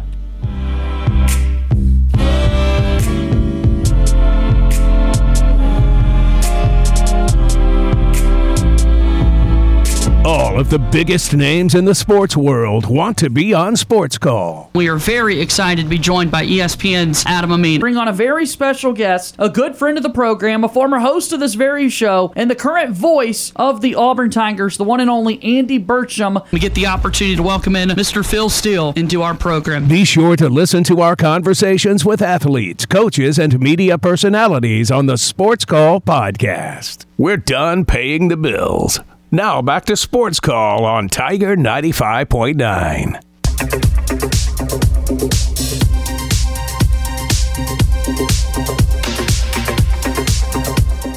Sports Call podcast is. Let me try that again. The Sports Call podcast is brought to you by Coca Cola. If you ever miss Sports Call Live or if you ever want to hear something again, make sure you go back and listen to our show on demand or wherever you get your podcasts. Enjoy an ice cold Coca Cola to go along with the hottest sports talk, Coca Cola. Taste the feeling. Big shout out to Coke. Brant Daughtry, Drew Bahena, and Christian Page coming to you live from Auburn, Alabama. Guys, I don't know if y'all noticed, but uh, Auburn fired Bryan Harsin on Monday. And since then, it's been speculatory, To say the least. to say the least. Drew, you and I have said our piece. Christian, you have not been on this show. You have not said your piece. Crack the knuckles, and uh, you're Auburn's athletic director. You you are you so, I'm, al- inhabit so I'm also new. you inhabit the body of John Cohen. Wh- wh- Who's the first phone call you're making? What's what's your hot board, if you will? My hot board would be Lane Kiffin one, two, and three. All right. Um, but no, We- we're in agreement. Yeah. In all seriousness, I mean, I'm going to pretend like I know how this whole process works. But you know, I'm, I'm pseudo AD right now, so let's do it. I call Lane Kiffin or whoever my number one candidate is. I don't care if it's whoever you think it is. If it's, I'm not going to throw the Urban Meyer, but if you think it's Urban Meyer, if you think it's Luke Fickell, if you think whoever you want, make that person say no four or five times. Absolutely. And you, sure, you have a ceiling budget that you don't want to exceed um, because there are other really solid candidates um, that you can go after. But me, I would say Lane Kiffin, whether it's 10 mil a year for, I don't know, the next six or seven years, Yeah. that's something you That's, have to target. that seems to be the number people will keep going is 10 million over seven years. Yeah, so I, I think I would you would have to take that same strategy, and he's a lot more proven. Um, so he would definitely be my number one, and the one guy that his name keeps coming up. Uh, it seems like over the past 48 hours, Dan Lanning's name, Yep. the head coach at University of Oregon, has been kind of a hot name that's been thrown around a little bit. And even though his bio, I think, is around 14 million, that's still. Look, guys, we can talk about you know Auburn can't afford blah blah. Auburn can afford whatever they Money want. is not real. Yeah, so money is not people real. want to call in and say he's too expensive, blah blah blah. I'm not going to buy that. From our perspective, that's a lot of money. From them, that's a paycheck, and they get their guy. So um, the only thing I guess that would you obviously have reservations from Lanning One year at Oregon, it's been a great year. We've seen the maturation process from Bo Nix, if you want to take that as an example. Um, and then you've just seen what they've strung together so far in Pac-12 play. Sure, he's a young coach, but he has that SEC experience. And, you know, sure, if you want to sit here and say, well, he doesn't have that head coaching SEC experience, one, not, not a lot of head coaches currently in the SEC had that Yeah. Uh, but two, if you want to take some examples of former, you know, assistants that have taken over those responsibilities in conference play, I know you look right down the road at Kirby Smart at Georgia, DC for Alabama for however many years, waited for that opportunity, got it, and now he's doing great things at Georgia. Not saying that Dan Lanning has that same repertoire, but he might. And so that is Yeah. the quote unquote risk you take when you bring him on. And I don't think it's something, unless he's your number one guy, I don't think it's something that the Auburn fan base or even the national media would scoff at because they're like, hey, we get it. He's the young, maybe next star. He's going to be an SEC coach one day. Auburn's just trying to jump everybody else. Absolutely. I mean, he's only 35 years old. Yeah. Dan Lanning. He is super young, but let's let's look at his track. I've actually pulled up a little bit of his bio here. He was a graduate assistant at Pittsburgh, spent one year there, then at Arizona State. He became the linebackers coach and recruiting coordinator at Arizona State in 2013, defensive backs coach and recruiting coordinator at Sam Houston State in 2014. Went back to GA at Alabama in 2015, inside linebacker and recruiting coordinator at Memphis under Mike Norvell in 16 and 17. Went to Georgia as the outside linebackers coach in 18, defensive coordinator at Georgia from 19 to 21, and is now the head coach at Oregon. So in a very short amount of time, he has ascended from graduate assistant at Pittsburgh to head coach of Oregon, and looks like the favorite in the Pac-12 right now. He's everyone gives Kirby Smart credit for that defense that Georgia had last year, and rightfully so, and over the past several years. And again, absolutely, he is behind that. But also, Dan Lanning was a part of that. He contributed. He was a major contributor, and you can see it up at Oregon. I mean, uh, what they're doing, uh, what they're doing defensively is really impressive, especially given that the Pac-12 is not really known for its defense. And Bo Nix is getting all the hype right now, but Oregon is winning by beating people wholly, not because Bo Nix is just not just because Bo Nix is averaging 350 yards a game. And a lot of people are going to say, "Oh, well, it's Oregon. It's the Pac-12." Okay, well, he's doing everything that he should be doing. So Yeah, if you want to say that, whether you're talking about Bo Nix or Lanning or just Oregon or whoever ends up being the Pac-12 champion, they're doing what they're supposed to do. Um, but you know, going with Lanning, and if people want to throw in the flag or throw in the the red flag of saying. I don't say inexperience, or he doesn't. He hasn't had too many landing spots to make you feel truly comfortable that he could run a program. I get that. However, Auburn doesn't have the, or there's not many coaches or, or opportunities out there where you can be patient with these up and comers. You got to sit there and you got to, you got to find it when it's hot. And, and Yep. he's the hot candidate right now. And I understand Lane Kiffin, let that be your number one. If there's some other head coaches that have shown sustainability over a certain time period at their respective program, go for it.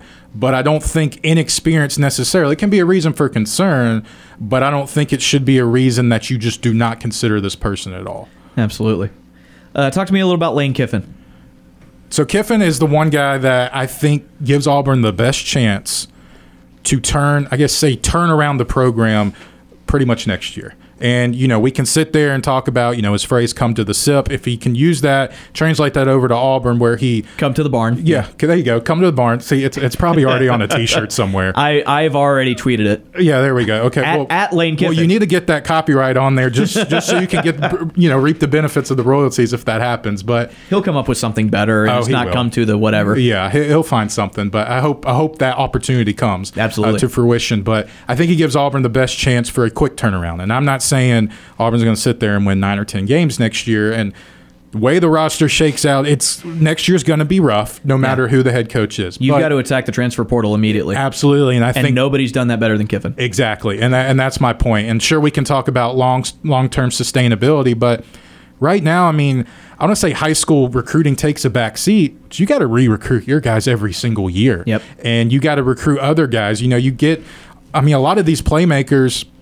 Uh, for Ole Miss right now, they weren't. They didn't come to Ole Miss for Ole Miss. They came there for Kiffin in the sense, but he had to go out and recruit them. You're taking a California boy like Jackson Star- Jackson Dart to come over to Oxford, Mississippi, night and day. I mean, you're having a great time as a college student, night and day coming from LA to Oxford, Mississippi. But he has that, he created that momentum. He created that program where he can recruit those type of guys. And so he's going to have to dig a little deeper. He's going to have to go a little more in the trenches, but he's obviously shown a track record that he understands the NIL stuff, he understands the transfer portal.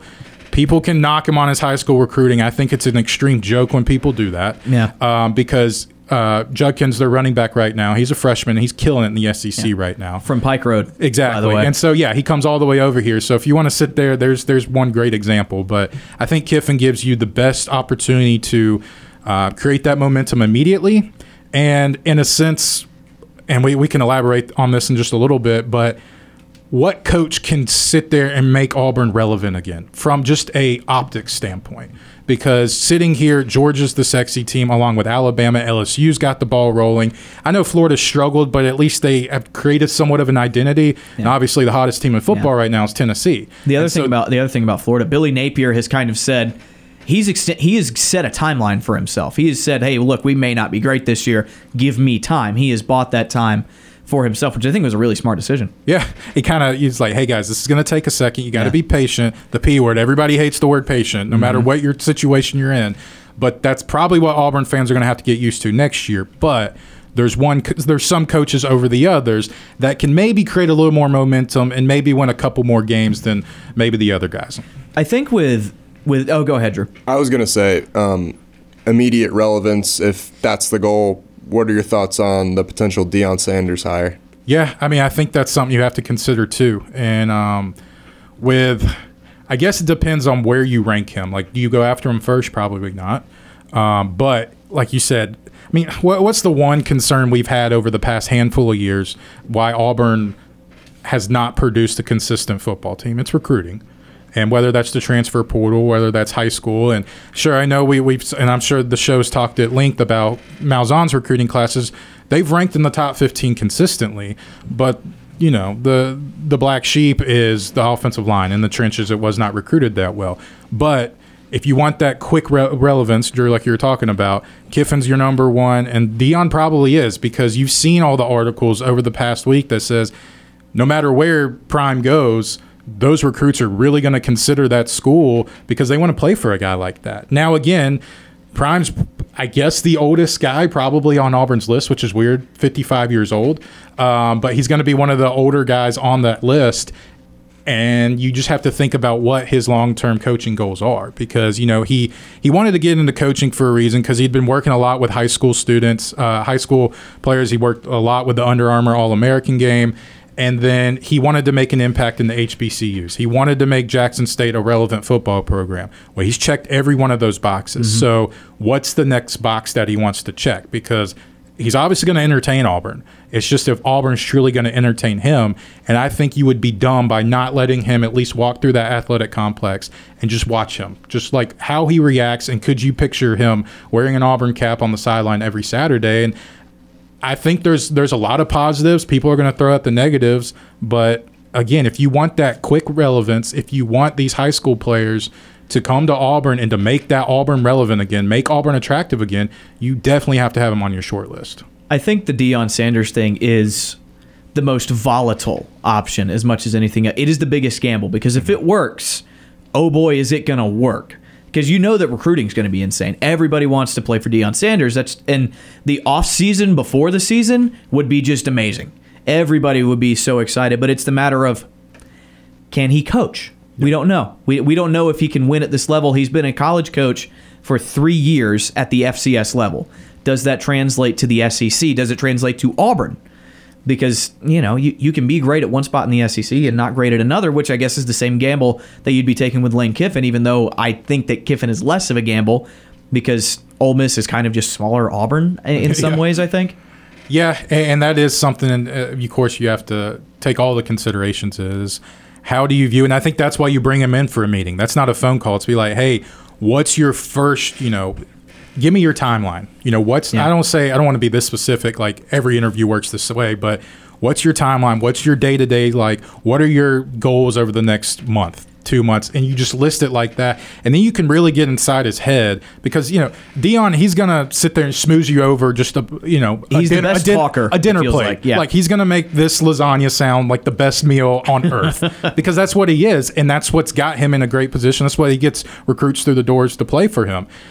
But you need to really dig into be like, hey, this is not Jackson State. Auburn has a program already here.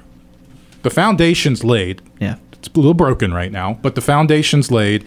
How can you build up? How how can you build from it? And the canvas is there for him to do that, and he's going to put his touch on that and on that. But can Auburn be comfortable with that? Is that something that, like you said, now if you're if you're comparing them to the the Dan Lannings, which you know a lot of sim- similar concerns, just given the youthful uh, coaching experience, but if you're coaching them to the Kiffins or the Hugh Freezes or whatnot, that's when it may Deion may take the back seat to that because they have more experience, especially building programs uh, and being relevant on the national level as well. So I think you just take in all the considerations. I know that's a blanket statement, but um, I think you would be dumb not to at least entertain the idea, get Deion Sanders here on campus, and just let him soak in everything, and just you can truly get an idea idea uh, idea of what he could be as your head football Yeah, coach. what he looks like Yeah. on Auburn's campus, what his goals are. You said something a minute ago, and it made me think about this. And going back to Lane Kiffin for just a minute, with Kiffin, he attacked the transfer portal. I'm wondering if he has to do that as much at Auburn. Certainly for the first year to rebuild the roster, um, since so many of the talented guys are leaving and you're going to be left with so many question marks, you're going to have to go and get the portal, whoever the next head coach is. I wonder if he's going to have to do that long term because Auburn is simply in a better recruiting spot than the Mississippi schools are. Um, you you're what an hour and a half from Atlanta. You've got Florida right below you. You've got talent in state. You have re- you can reach into Texas and Louisiana easier than the Mississippi schools can. And Auburn has gone into Mississippi and stolen a couple of guys. Derick Hall, most notably. Um, so, do you think that in the future, if Lane Kiffin will focus more on the high school side of recruiting and use the transfer portal to patch up holes more than create a roster? Yeah, I guess willingness and have to are going to be two different ones. Like you Yeah. said, starting off, yeah, 100%, you have to. Um, and the willingness is there. But, I mean, maybe if you just find a deficiency, I mean, you take Alabama, for example, they don't have to go get anybody else from any school.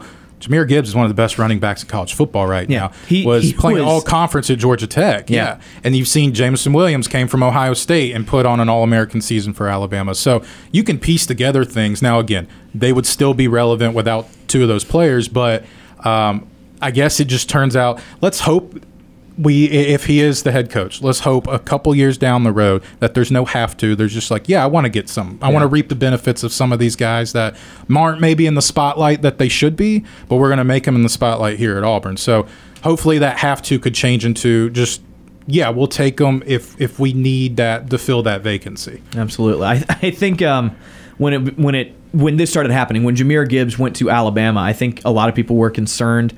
Uh, we got a lot of calls on this show saying that they were concerned that smaller schools were going to have better players stolen from them. I bet once Auburn starts stealing those good players, those concerns will start to disappear a little bit. It's a little different when it affects you and not Yeah. the people outside. Yeah. But yeah, it, it is interesting. I mean, just recruiting as a whole, and, and that's why it is nice. And I'm not saying the old guys can't keep up with the changing times of, of social media, of just college sports in a whole. But it is nice targeting some of these younger guys that hopefully they can adapt for the ever changing college football because we think it's night and day different from 10 years ago, and it is. But it's just going to keep going because what Oh, yeah. comes to the point when we're probably not going to be governed by an NCAA ruling anymore. You Oh, know, yeah. when does that branch off? And you got to have somebody that's just going to adapt to that. So maybe that's a bigger question where, you know, can can a coach like Coach Prime come in? Can he adapt to that? Can a Hugh Freeze adapt to that? Or are you going to be a little more um, look to the younger guys or more of the charismatic, fun guys like Lane Kiffin? Obviously has a presence on social media, or the youthfulness of Dan Lanning, you know, in his middle 30s. Those are the guys that you're probably going to have to gravitate toward. But again, so many things you have to consider because this is an opportunity that Auburn doesn't have that much. And I know this could go into a different conversation. We don't have we don't see Auburn in this situation much where they can sit there and I don't say cherry pick whoever they want, but there's not many huge Power Five uh, uh, vacancies for these coaches right now. Yeah. And even if there are, there's not many that are going to come open. So you have to take that in consideration if you are a Kiffin, if you are a Dan Lanning, um, or some of these other high high profile coaches, because a lot of those big, you know, Texas and I know Oklahoma's a little unsatisfied with their coach, but USC's locked them up. Obviously, Ohio State, Michigan, Penn State, we'll see in the future, but you know, Florida, Tennessee, Georgia, all these huge programs have locked down their coaches, most likely, or satisfied for their coaches for many years to come. So if you just put your your uh, coach's hat on for a second, you got to consider that. Hey, this is an opportunity that may not come knocking on my door in the next three to five years. So I really need to ta- entertain the idea of coming to Auburn. Yeah. Well, you mentioned his name. What are your thoughts on Hugh Freeze? Because I'm very, I've made it very well known. I am wary of Hugh Freeze, not because I think he's a bad football coach, and not because he cheated, but the fact that he cheated and got caught. and the way that he was forced to leave Ole Miss, and there's a lot of baggage there for a guy that I don't think is too different from Gus Malzahn. Uh, well, you you stole my opinion right there at the end. I mean, that's what it is. I don't think. Now he may be a better version of uh, of of Gus Malzahn in the sense where I think you've seen maybe a little more, and I say this at liberty, so I say it lightly. You've seen more of an adjustment maybe to his offense because Gus point blank wanted to run the football most of the time. He was And- he was unable to adapt. Right, and that was ultimately the downfall, and that can go, you know, talk about recruiting, whatever. Malzahn's downfall was his inability to adapt consistently. It seems like Freeze, you've at least seen that a little bit uh, more, uh, and we'll we'll see tomorrow when they play Arkansas. We'll see maybe how they match up against If one of Liberty the more wins, physical teams. If Liberty wins that game, we're going to get 15 phone calls on Yes, Monday. and, and and rightfully so. I mean, in the sense where it's like, okay, maybe, and, and maybe that's a something that you you want to watch and just see. We've seen how how Hugh Freeze operated at Ole Miss in the SEC, but now you're seeing him from the other sideline against Arkansas, and maybe just kind of compare the two if your memory goes back that far, where you can just see how he operates in the game because. Most likely, he's going to be down by a touchdown or two, and just see what situations, see if he adapts, see just how he rallies that team to see what they can do. They're not as talented as, as they were a year ago. They still have a super good record right now. I believe what eight and one or seven and one, something, Something like, like that. Um, so they definitely have an opportunity to play spoiler here, uh, and they will get that opportunity. But um, yeah, I don't know. I, I'm, I'm weary on Freeze as well. I don't think it's a bad hire if Auburn does it. Just don't make it your first, second, or third call. Yeah. I think that's probably the process it has to go in. We've got three minutes left here in this hour. Give me a quick rundown, since I, I want to talk more about the slate of college football over the weekend in the third hour. Talk to me about Jeff Grimes. He's the other big name that people have been throwing out there. A lot of Auburn fans are not excited about that. I think it would be a pretty good hire. I want to know your thoughts. It's definitely the vanilla hiring of the group. Mm-hmm.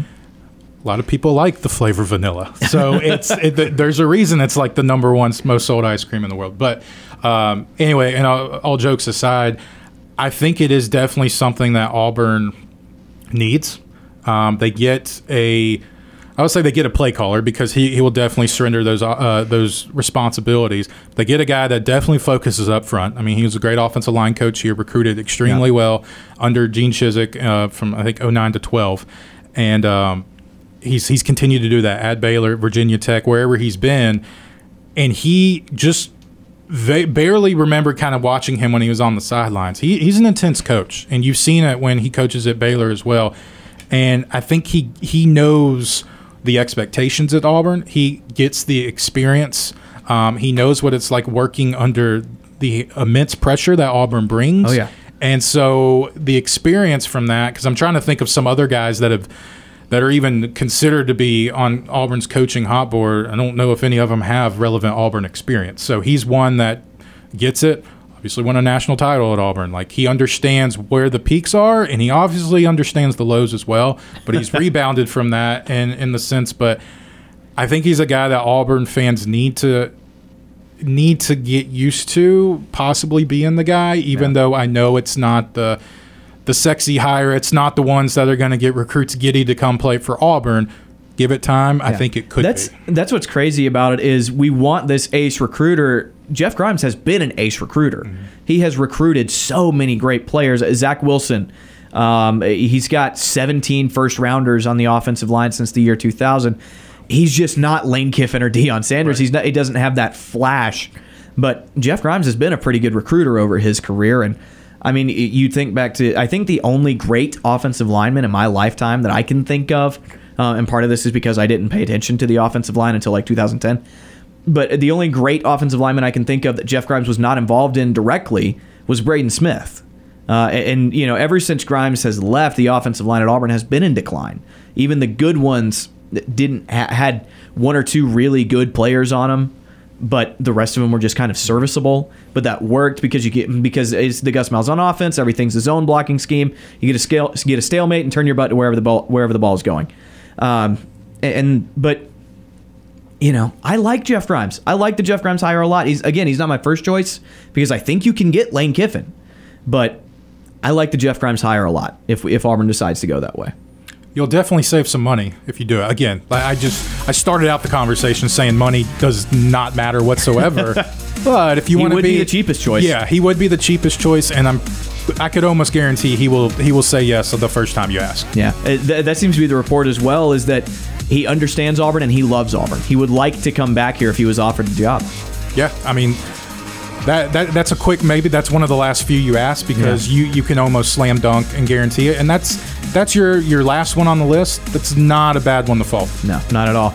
Well, that'll do it for hour number three. We've got one more hour to go. Brant Daughtry, Drew Bahena, Christian Page coming to you live here on South College Street. One more hour to go. You're listening to Sports Call.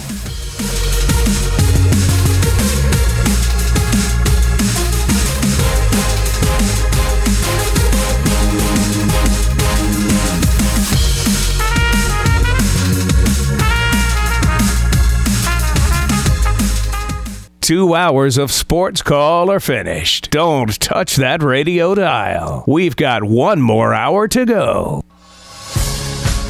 Whether you're leaving work, cruising around town, or listening on demand, we've still got some fun left for you. To be part of the show, give us a call at 334 887 3401 locally or toll free at 1 888 9 Tiger 9. Auburn's first and Auburn's favorite sports talk show has been on the air since 1995 and is ready for 60 more minutes of fun. Now, let's get this hour of sports call started.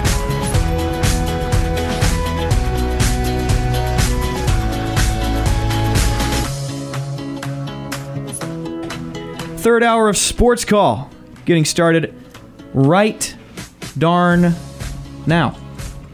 Brant Daughtry, Christian Page, Drew Bahena coming to you live. We are going to start this hour off. Let me read this first. With a phone call. All of our sports call callers and guests join us on the Auburn Bank phone line. Auburn Bank has been your hometown bank for over 110 years. Visit them online at auburnbank.com for more information. Your partner, your neighbor, your friend, member FDIC, equal housing lender. Give us a call to join Sports Call at 334 887 3401 locally or toll free at 1 9 Tiger 9. Auburn Bank is proud to be the sponsor of the Sports Call phone line. And we're going to go to that phone line right now. And joining us is Terry from Auburn. Terry from Auburn, formerly Terry of Talladega. Terry, how you doing today?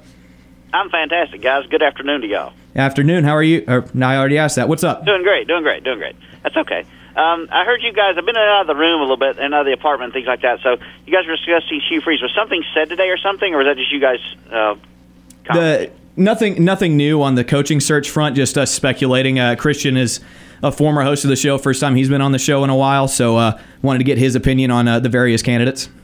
okay. Well, I've been a Hugh Freeze guy all along. Uh, I think he would be the best. I think because I think he would be the most loyal to Auburn.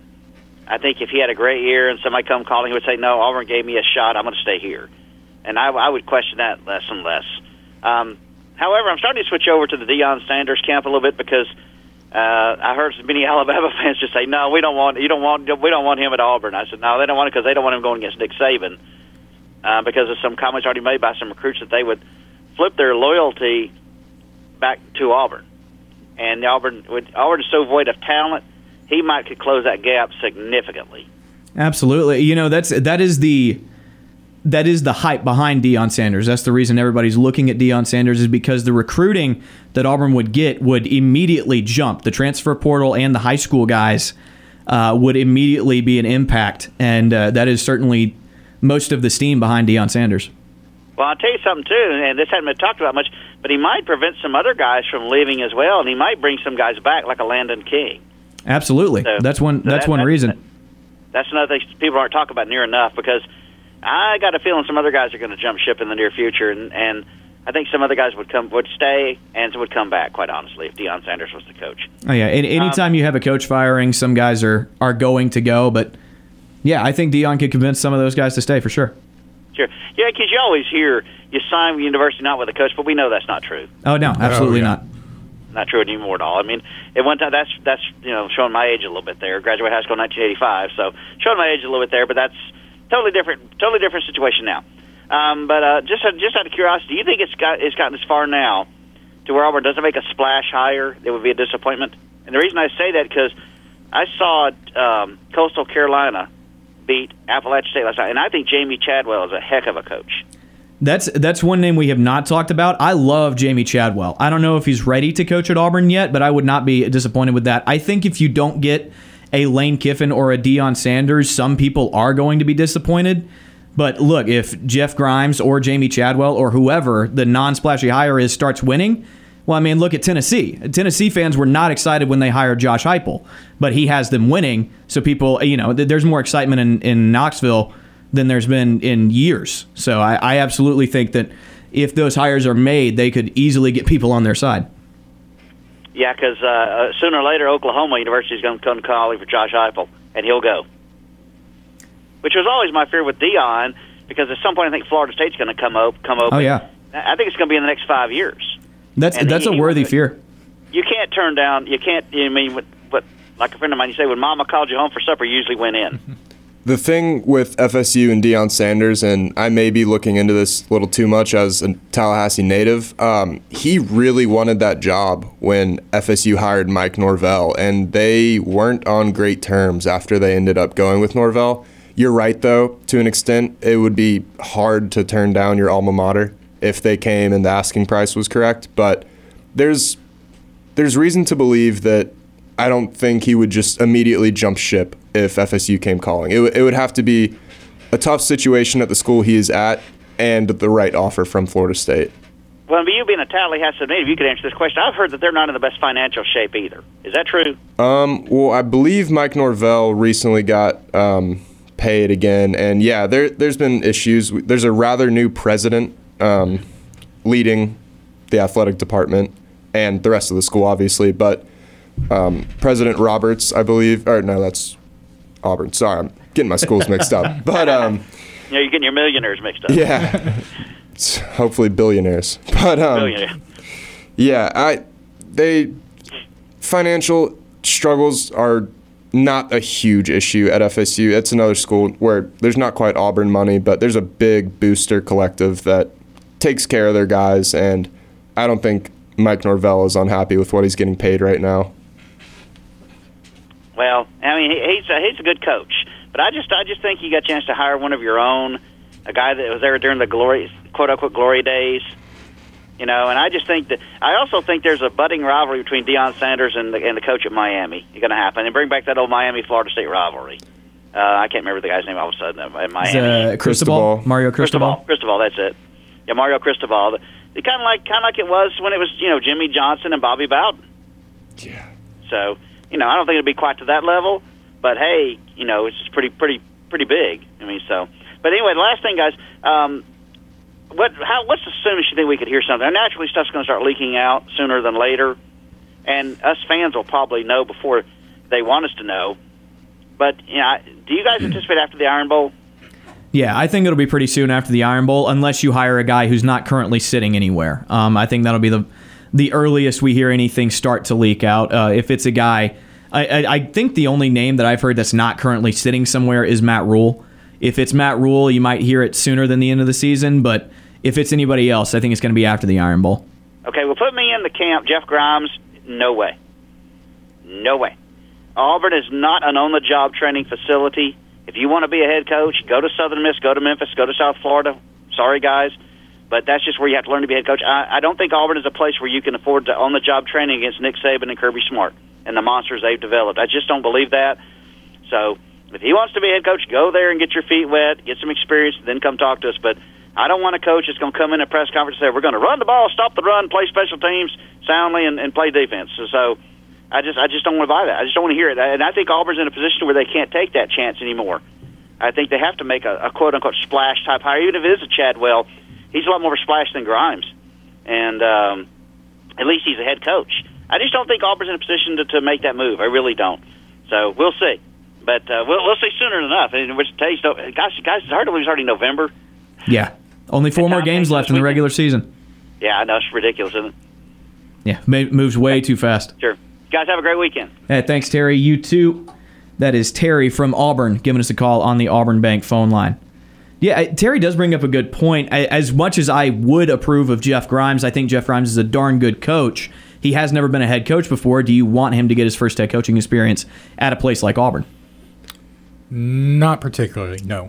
And, that's, and- that's that feels like the holdup. It, it is, and you know, because you just don't know. Because Auburn's in a situation now where former uh, was was employed for you know had a year and a half, and because he could not create momentum, he could not sustain any program relevance whatsoever. So you have to find somebody that at least has a taste of that, where you can at least feel confident for, heck, just the next two years. Let's just start there. And sure, I understand. You know, there's the reservations with Grimes because he's never had to do that, and so that I understand Terry's point of saying you got to get somebody that at least has head coaching experience. I'm not a big Chadwell guy because he's barely been at any program that sniffs a Power Five program. Yeah. I'm just going to be that Coast- honest. Coastal Carolina is not a Power Five. Right. It's not close to. Right. Yeah. And, and not that we want to sit here and, and compare Harsin and Chadwell's experience, but the resume is not entirely, not that much different. And the fact where Harsin actually had a little more, uh, had a leg up in that being the coordinators at Texas Yeah. and having that experience. and he, had, So- he was a head coach at Arkansas State before going back right, to Boise. Right. So he had a little more of a repertoire. So it's like I just don't want Auburn to necessarily fall victim of the potential, you know. I know Chadwell's a younger guy, I think in his mid 40s, I think maybe Yeah. about 45 years old, and Something he's like that. done great things at Coastal. Let Georgia Tech take that risk. Let some other teams take that risk. See, I think Georgia Tech's going to end up with Deion. If if I was placing bets on it, I would say, hey, come back to Atlanta. Let's own this city. Yeah. We don't. You don't have to recruit outside of Atlanta to populate Georgia Tech. No, not at all. And that's obviously Atlanta's a, a place that's extremely familiar to Deion Sanders and that he can recruit that. He's familiar with it and he could quickly get things moving. And it's Georgia Tech that would give you complete autonomy to that football program. Absolutely. They would let you do whatever you want. I think Auburn's, I don't want to say learn from their mistakes. They're still going to be the meddlers there. But when you give full control to Deion, that may be a little more that the Auburn boosters or people close to the program that, that can truly chew on for them to feel comfortable of surrendering all that, um, you know, responsibilities to, to somebody like Prime. Yeah, and with Deion, that is the conversation that a lot of people are having is that he's going to want in or he's going to want to come in and have that complete control, not really into the boosters, the meddling, making calls. He's going to want to be the guy that the buck starts and stops with him. And that Mm-hmm. And you hasn't should been- expect that as a head coach in a Absolutely. Power Five. You Auburn's a little should. different. Prime's a little different. So it is kind of, I don't want to say two cars running into each other, but it, there's going to have to be a compromise. Absolutely. And which side of that compromise Has the upper would hand. would Yeah. prevail exactly? Mm-hmm. Yeah, because I think. Go ahead. Go ahead. I was just gonna say, yeah, it's it, it really is two cars mm-hmm. moving head It's- into each other. if Deion Sanders comes to Auburn, and, and and please understand everybody, Auburn is not unique in that there's booster interference. Right. Where it, it- that happens absolutely everywhere. It is not unique to Auburn. Uh, it doesn't happen. Well, it does happen everywhere. It's a little more public. It's a. It's here. that's We'll the thing. that, is yeah. what's unique about Auburn is that Auburn airs out its dirty laundry and a it's little bit. incredibly fascinating to the national media for some reason. I know Auburn's booster interference or meddling has been a topic of conversation because maybe they're not as secretive about it Yeah. as compared to the likes of the other big programs. But yeah, to your point, it's not a problem only specifically to Auburn. No, absolutely not. Well, we've got about 10 minutes left in the show. When we come back from this break, we'll have our nightly TV guide and look at the co- upcoming slate of college football. You're listening to Sports Call on Tiger 95.9.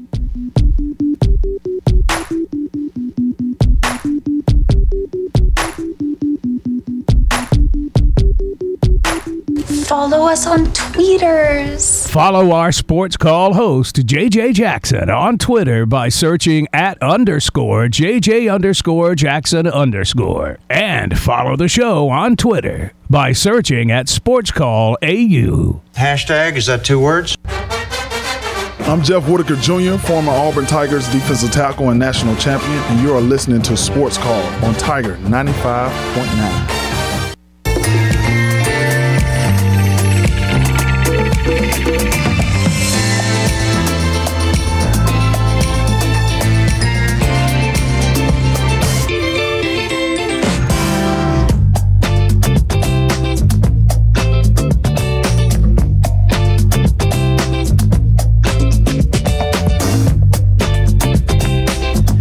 Call podcast is brought to you by Coca Cola. If you ever miss Sports Call Live or if you want to hear something again, make sure you go back and listen to our show on demand wherever you get your podcast. Enjoy an ice cold Coca Cola to go along with the hottest sports talk. Coca Cola. Taste the feeling. You can find the Sports Call podcast on SoundCloud, Stitcher, Google Play, iTunes, Apple Podcasts, Spotify, TuneIn, or the Tiger Communications app. Please go listen to those podcasts. I work hard on them. Also, if you want to, you can uh, listen to every interview that we do on this show. We separate that. So if you don't want to listen to the full, what ends up being about two hours and 15 minutes of the show, you can just listen to those interviews by themselves and you won't have to search for them. Isn't that wonderful? Guys, tomorrow's Saturday. It's college football Saturday. Couple of big matchups. Let's run through the slate real quick. Obviously, the one that steps out, let's just go ahead and talk about it. Tennessee travels to Georgia. Um, number two versus number one, or number one versus number three, or whatever. Uh, where are you guys going to be for this game? Uh, hopefully, right on my couch in front of a TV and not getting up anytime soon. There you But go. This is, I mean, th- th- this is this is SEC Saturday football right here, Absolutely. and having this and Alabama and LSU. I know I'm spoiling the schedule here, but like that's awesome. Hmm. That is awesome to have, and they're lined up perfectly, so you don't have to flip between channels or anything. But I mean, this is. It's crazy to think Tennessee's in this position. I know they're still a dog because, uh, no pun intended, but in, in Sanford Stadium, Yeah. I think it's seven and a half, eight, eight points, something like that. But Tennessee being in a position, coming to Sanford Stadium as the number one team according to the playoff rankings, is just incredible of how quickly you can turn that around, how quickly a quarterback can make that difference, and just really getting that offense flowing. But we're truly, I know I said we're truly going to see what Tennessee is. Yeah, they beat Alabama. They gave up a lot of points against Alabama. I think Georgia's defense is a lot stiffer than Alabama's, um, but we'll see. I mean, this is this is a really fun game, and um, I, I can't wait. I know that was a very non-analytical.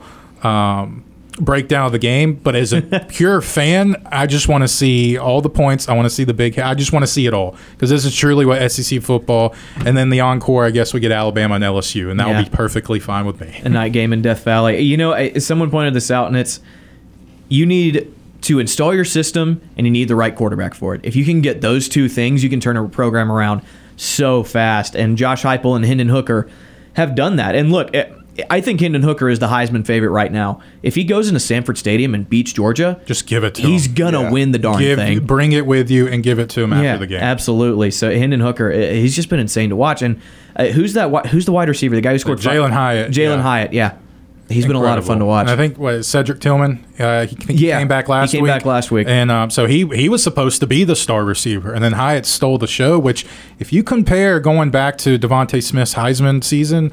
Hyatt and Smith's numbers are more comparable than you think. Yeah. And uh, I'm not saying Hyatt. I mean, Hyatt doesn't really sniff the Heisman odds, rightly so. There's a lot of good quarterbacks this year. Um, but that's just the impact that this team, not just Hooker, but I mean, it, people want to talk about you know that LSU offense and the the uh, the weapons that Joe Burrow had. Hooker's looking very sim- similar to that. They're putting up a lot of similar numbers. I know the rushing numbers aren't as prevalent. There's no Clyde, Clyde Edwards-Helaire back there in Knoxville's backfield, but that Tennessee offense is just as potent. I cleaned th- some things up on defense, but we'll, we'll see what they can do tomorrow afternoon. Absolutely. So uh, your boring Big Ten game comes at 2:30 as Michigan State goes to Illinois. Sean Shiver's revenge tour. That's about the only reason I'd be watching that. Um, the Bo Nix revenge tour continues as Oregon travels to Colorado. I'll be watching that because I've just liked watching Oregon. I've been a big defender of Bo Nix since he got to Auburn and needed to be defended. Um, and seeing him finally like the meme last year it focused having fun that whole thing he actually looks like he's having fun Yeah. playing for oregon and i i couldn't be more happy for the guy He because has he, what eleven touchdown rushing touchdowns Yeah. this year. What? he's Man, got that's he had five he had five passing touchdowns in the last game auburn had that he played auburn has five passing touchdowns this season Slight So- discrepancy there. Slight- Wow. you know, happy happy for Bo, and I'm Yes. going to continue to be happy for Bo. Um, Liberty and Arkansas. We touched on this game earlier. If Liberty wins this game, they are number 23 in the country according to the AP. Arkansas unranked. Arkansas hosting. If Liberty wins this game, I think the Hugh Freeze chatter goes through the roof. Yeah, I mean, if you come into a SEC school and win at their home stadium as Liberty. Um, there's going to be noise around that, rightfully so. That's a huge win for just about anyone, and especially for a potentially upper half SEC team. Arkansas has looked good at times this year. They got a good quarterback. Mhm. Um, how could you not pay attention to that if that's the outcome of the game? Absolutely. So the then you have your big nightcap. Alabama travels to LSU. Night game in Death Valley. It's stupid hard to win there. Um, and Alabama has shown that they have some cracks in the armor. LSU is a team on the rise, number 10 in the initial playoff rankings. Do it I think Alabama wins this game. It's close in the first half, maybe ends up winning by 10 or 12, something like that. How do you guys see this game playing out? Yeah, I, I have a similar thought process. And one thing, kind of a tangent off this, and we can get back to the game, but LSU's one of the maybe the only team in the West Division that has truly gotten better pretty much every week since They the have. first week. They have. And, you know, Ole Miss has kind of just been plateau, and then, you know, they got blown out by LSU. Um, but Arkansas started off hot. They were the trendy team. And then obviously we know Alabama and, um, you know, Mississippi schools, and obviously Auburn didn't start, but they've they've fallen under ex- or fell under expectations as well. But LSU's just a team that keeps building and building and building, and so that momentum has to mean something. Mhm. Like you said, the lights on in Death Valley, bringing in Alabama. Play spoiler. Alabama's a team that we've seen. They don't have just one vulnerability; they have multiple. And Tennessee was a good enough team where they could uh, sit there and take advantage of that. Is LSU a good enough team? We'll see. But um, quarterback play has been a lot better. Um, you're seeing really efficient numbers from there. Run game's been good. Defensively, they played a lot better um, over the past few weeks. So LSU, I mean, they got a team that could definitely beat Alabama, and I don't think it would come as as so much of a, a surprise if you see the final score and LSU's highlighted. Yeah. What Jayden Daniels was a guy when he was at Arizona State was just very unimpressive to me. He had a ton of starts under his belt, but every time I watched him, he was just kind of okay. He got to LSU and he started out in much that same way. He has been playing really, really well since about that Auburn game where he was very unimpressive as a passer, but since then he's just getting better and better. Jayden Daniels a guy that he- he's impressing me, you know, and I didn't think I would be saying that at the beginning of the season. I mean, making your quarterback comfortable just is just means the world. I mean that, and like you said, you know, Arizona State. I think his freshman year, he had a really solid season, and then you're like you said, it was just ho hum. It was nothing crazy, and Arizona State had their own issues uh, with their coaching situation. Yeah, they did. So he got he got out of there at the right time. But like you said, it was the Florida State game. You saw the athleticism, very vanilla, and then the Auburn game. It was just a poor performance, really, from that offense as a whole. And Auburn, you know, helped them win that football game. But um, Daniels has improved, and you know, he's we'll definitely see uh, come tomorrow night. But he has definitely looked the part, and he, he brings that athleticism to them that so some of the receivers have, have kind of underwhelmed this year for LSU. Some of their skill players haven't stepped up to what we thought they would be. Uh, but Daniels is is finding ways to really get them involved and keep that offense staying efficient. Yeah, I, Boutte is a guy that, speaking of skill players that just haven't stepped up, he's been a guy who you always feel has the potential to just absolutely blow up, just to explode. And he just hasn't had a game like that this season. And I wonder if it's more on him or if it's more on Daniels or just the offense that they're running now. It would have do you do y'all have any thoughts or is that just y'all have seen the same thing and you're wondering what I'm wondering? Yeah, I'm I'm in the same book. He definitely has big playability, and it's kind of been shocking that we haven't seen more of it this season. He's dropped a lot of passes this year Yeah. too. I don't know the number, but just watching him in in primetime moments, like he's dropped it, and he just didn't look as engaged. And you remember the whole fiasco whenever he deleted everything on social media after that Week One loss to Florida I thought he was going to be an Auburn Tiger. I was convinced. oh, transfer you. But anyways, uh, but I guess that was them just kind of getting more involved and trying to figure out the Brian Kelly situation and just being familiar. There's a lot of new faces on there, of course, on the sidelines with the coaching staff, but breaking in a new quarterback and some other pieces as well. Um, but you're, you're seeing them piece it together. I mean, Kelly, he's he's an interesting, peculiar coach, he, but he knows how to coach. There's a reason that his win percentage is so high. There's Yep. a reason why he's had program sustainability for so long at Notre Dame, and I think we'd be dumb not to expect something very similar at LSU. Absolutely. All right. Uh, one more game that's that bears mentioning: Clemson at Notre Dame. D- do we give Notre Dame a chance in this one? I know they've been just so underwhelming so far this year, but Clemson has not been perfect, but they are still in the top four. What What do y'all think about that one? Are, like I understand we're all going to be watching Alabama LSU, but I've seen Clemson play in person this year. Um, I went to Tallahassee for the FSU Clemson game, and they. It was a tale of two halves in that game. They were remarkably unimpressive in the first half. Um, they just couldn't get the ball going. DJ wasn't throwing it too well. Um, they weren't running it well either. And FSU was well in the game in the first half. And then something switched. I don't know if it was Dabo's halftime speech, but that second half Clemson team looked like a top four team in the country. They FSU couldn't get anything going on offense. And I know this is a not a great offense in Florida State, but Jordan Travis is a decent quarterback Right. and he was shut down completely in the second half. Yeah, that that seems to be over the past couple of years, or since I guess Trevor Lawrence graduated.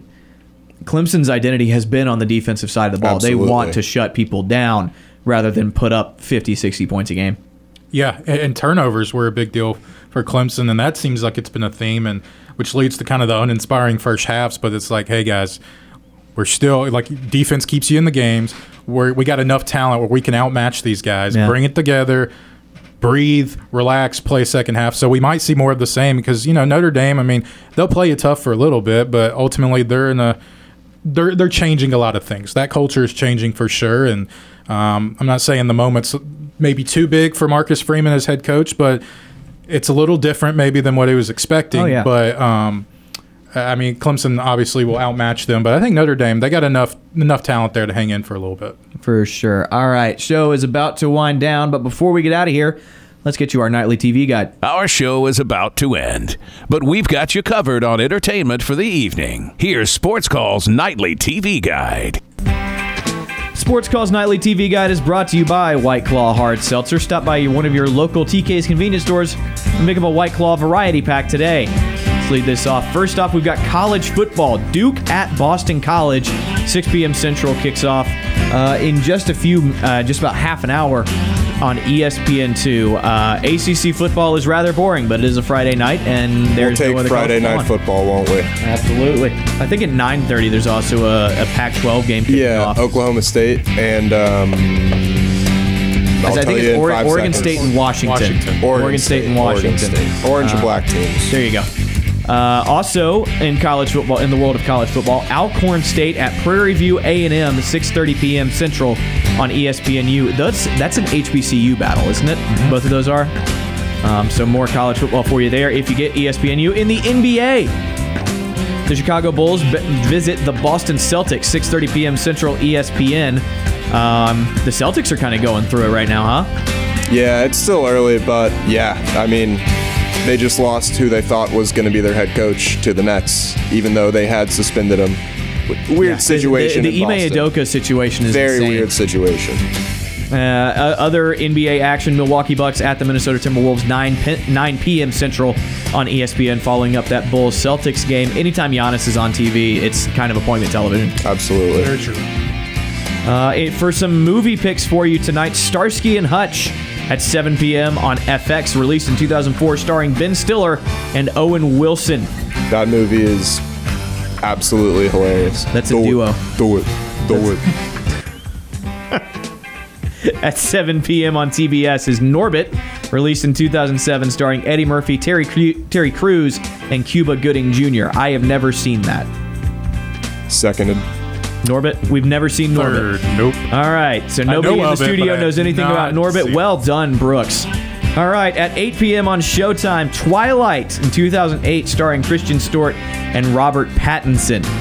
I have seen that movie. I have seen that one. I have also seen that movie. I did not love it when I was younger, but you know, I some people do. If you're listening to Sports Call and you like Twilight, it's on Showtime tonight. At 10 p.m. on TNT, uh, I'm sorry, I said. At 10 p.m. on TNT, Step Brothers from 2008, starring Will Ferrell and John C. Reilly. Did you touch my drums? Yeah, watch that one instead. That's it. That drum starts at 10. That's definitely one of my one of my tops for comedy. Yeah. I Actually- laugh just as much as I did the first time. Absolutely. Actually, a pair of Will Ferrell movies tonight uh, at 11 on TBS. Semi Pro, released in 2008, starring Will Ferrell and Woody Harrelson. I did not know that Step Brothers and Semi Pro came out in the same year, both 2008. The Both starring Will 2000s era of comedy is unmatched. Will Tonight, Ferrell, Will Starsky Ferrell went on a run, like I guess starting with Anchorman in 2004. Yeah, a little not- bit. yeah. Yeah. I mean, old school was uh, early 2000s, but he, he shared the spotlight in that one. But Yeah. yeah, Anchorman was his, Anchorman. his primary. That's I watched Anchorman for the first time. That's our nightly TV guide, by the way, brought to you by White Claw Hard Seltzer.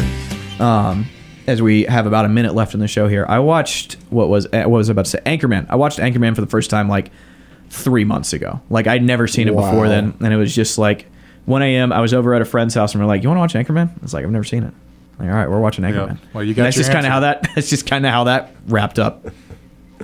What a movie. Second one's really good too. If you haven't seen that I've never yet, seen, I have not seen the second one. you need to watch it. I have It not is seen the second one. Nearly as funny.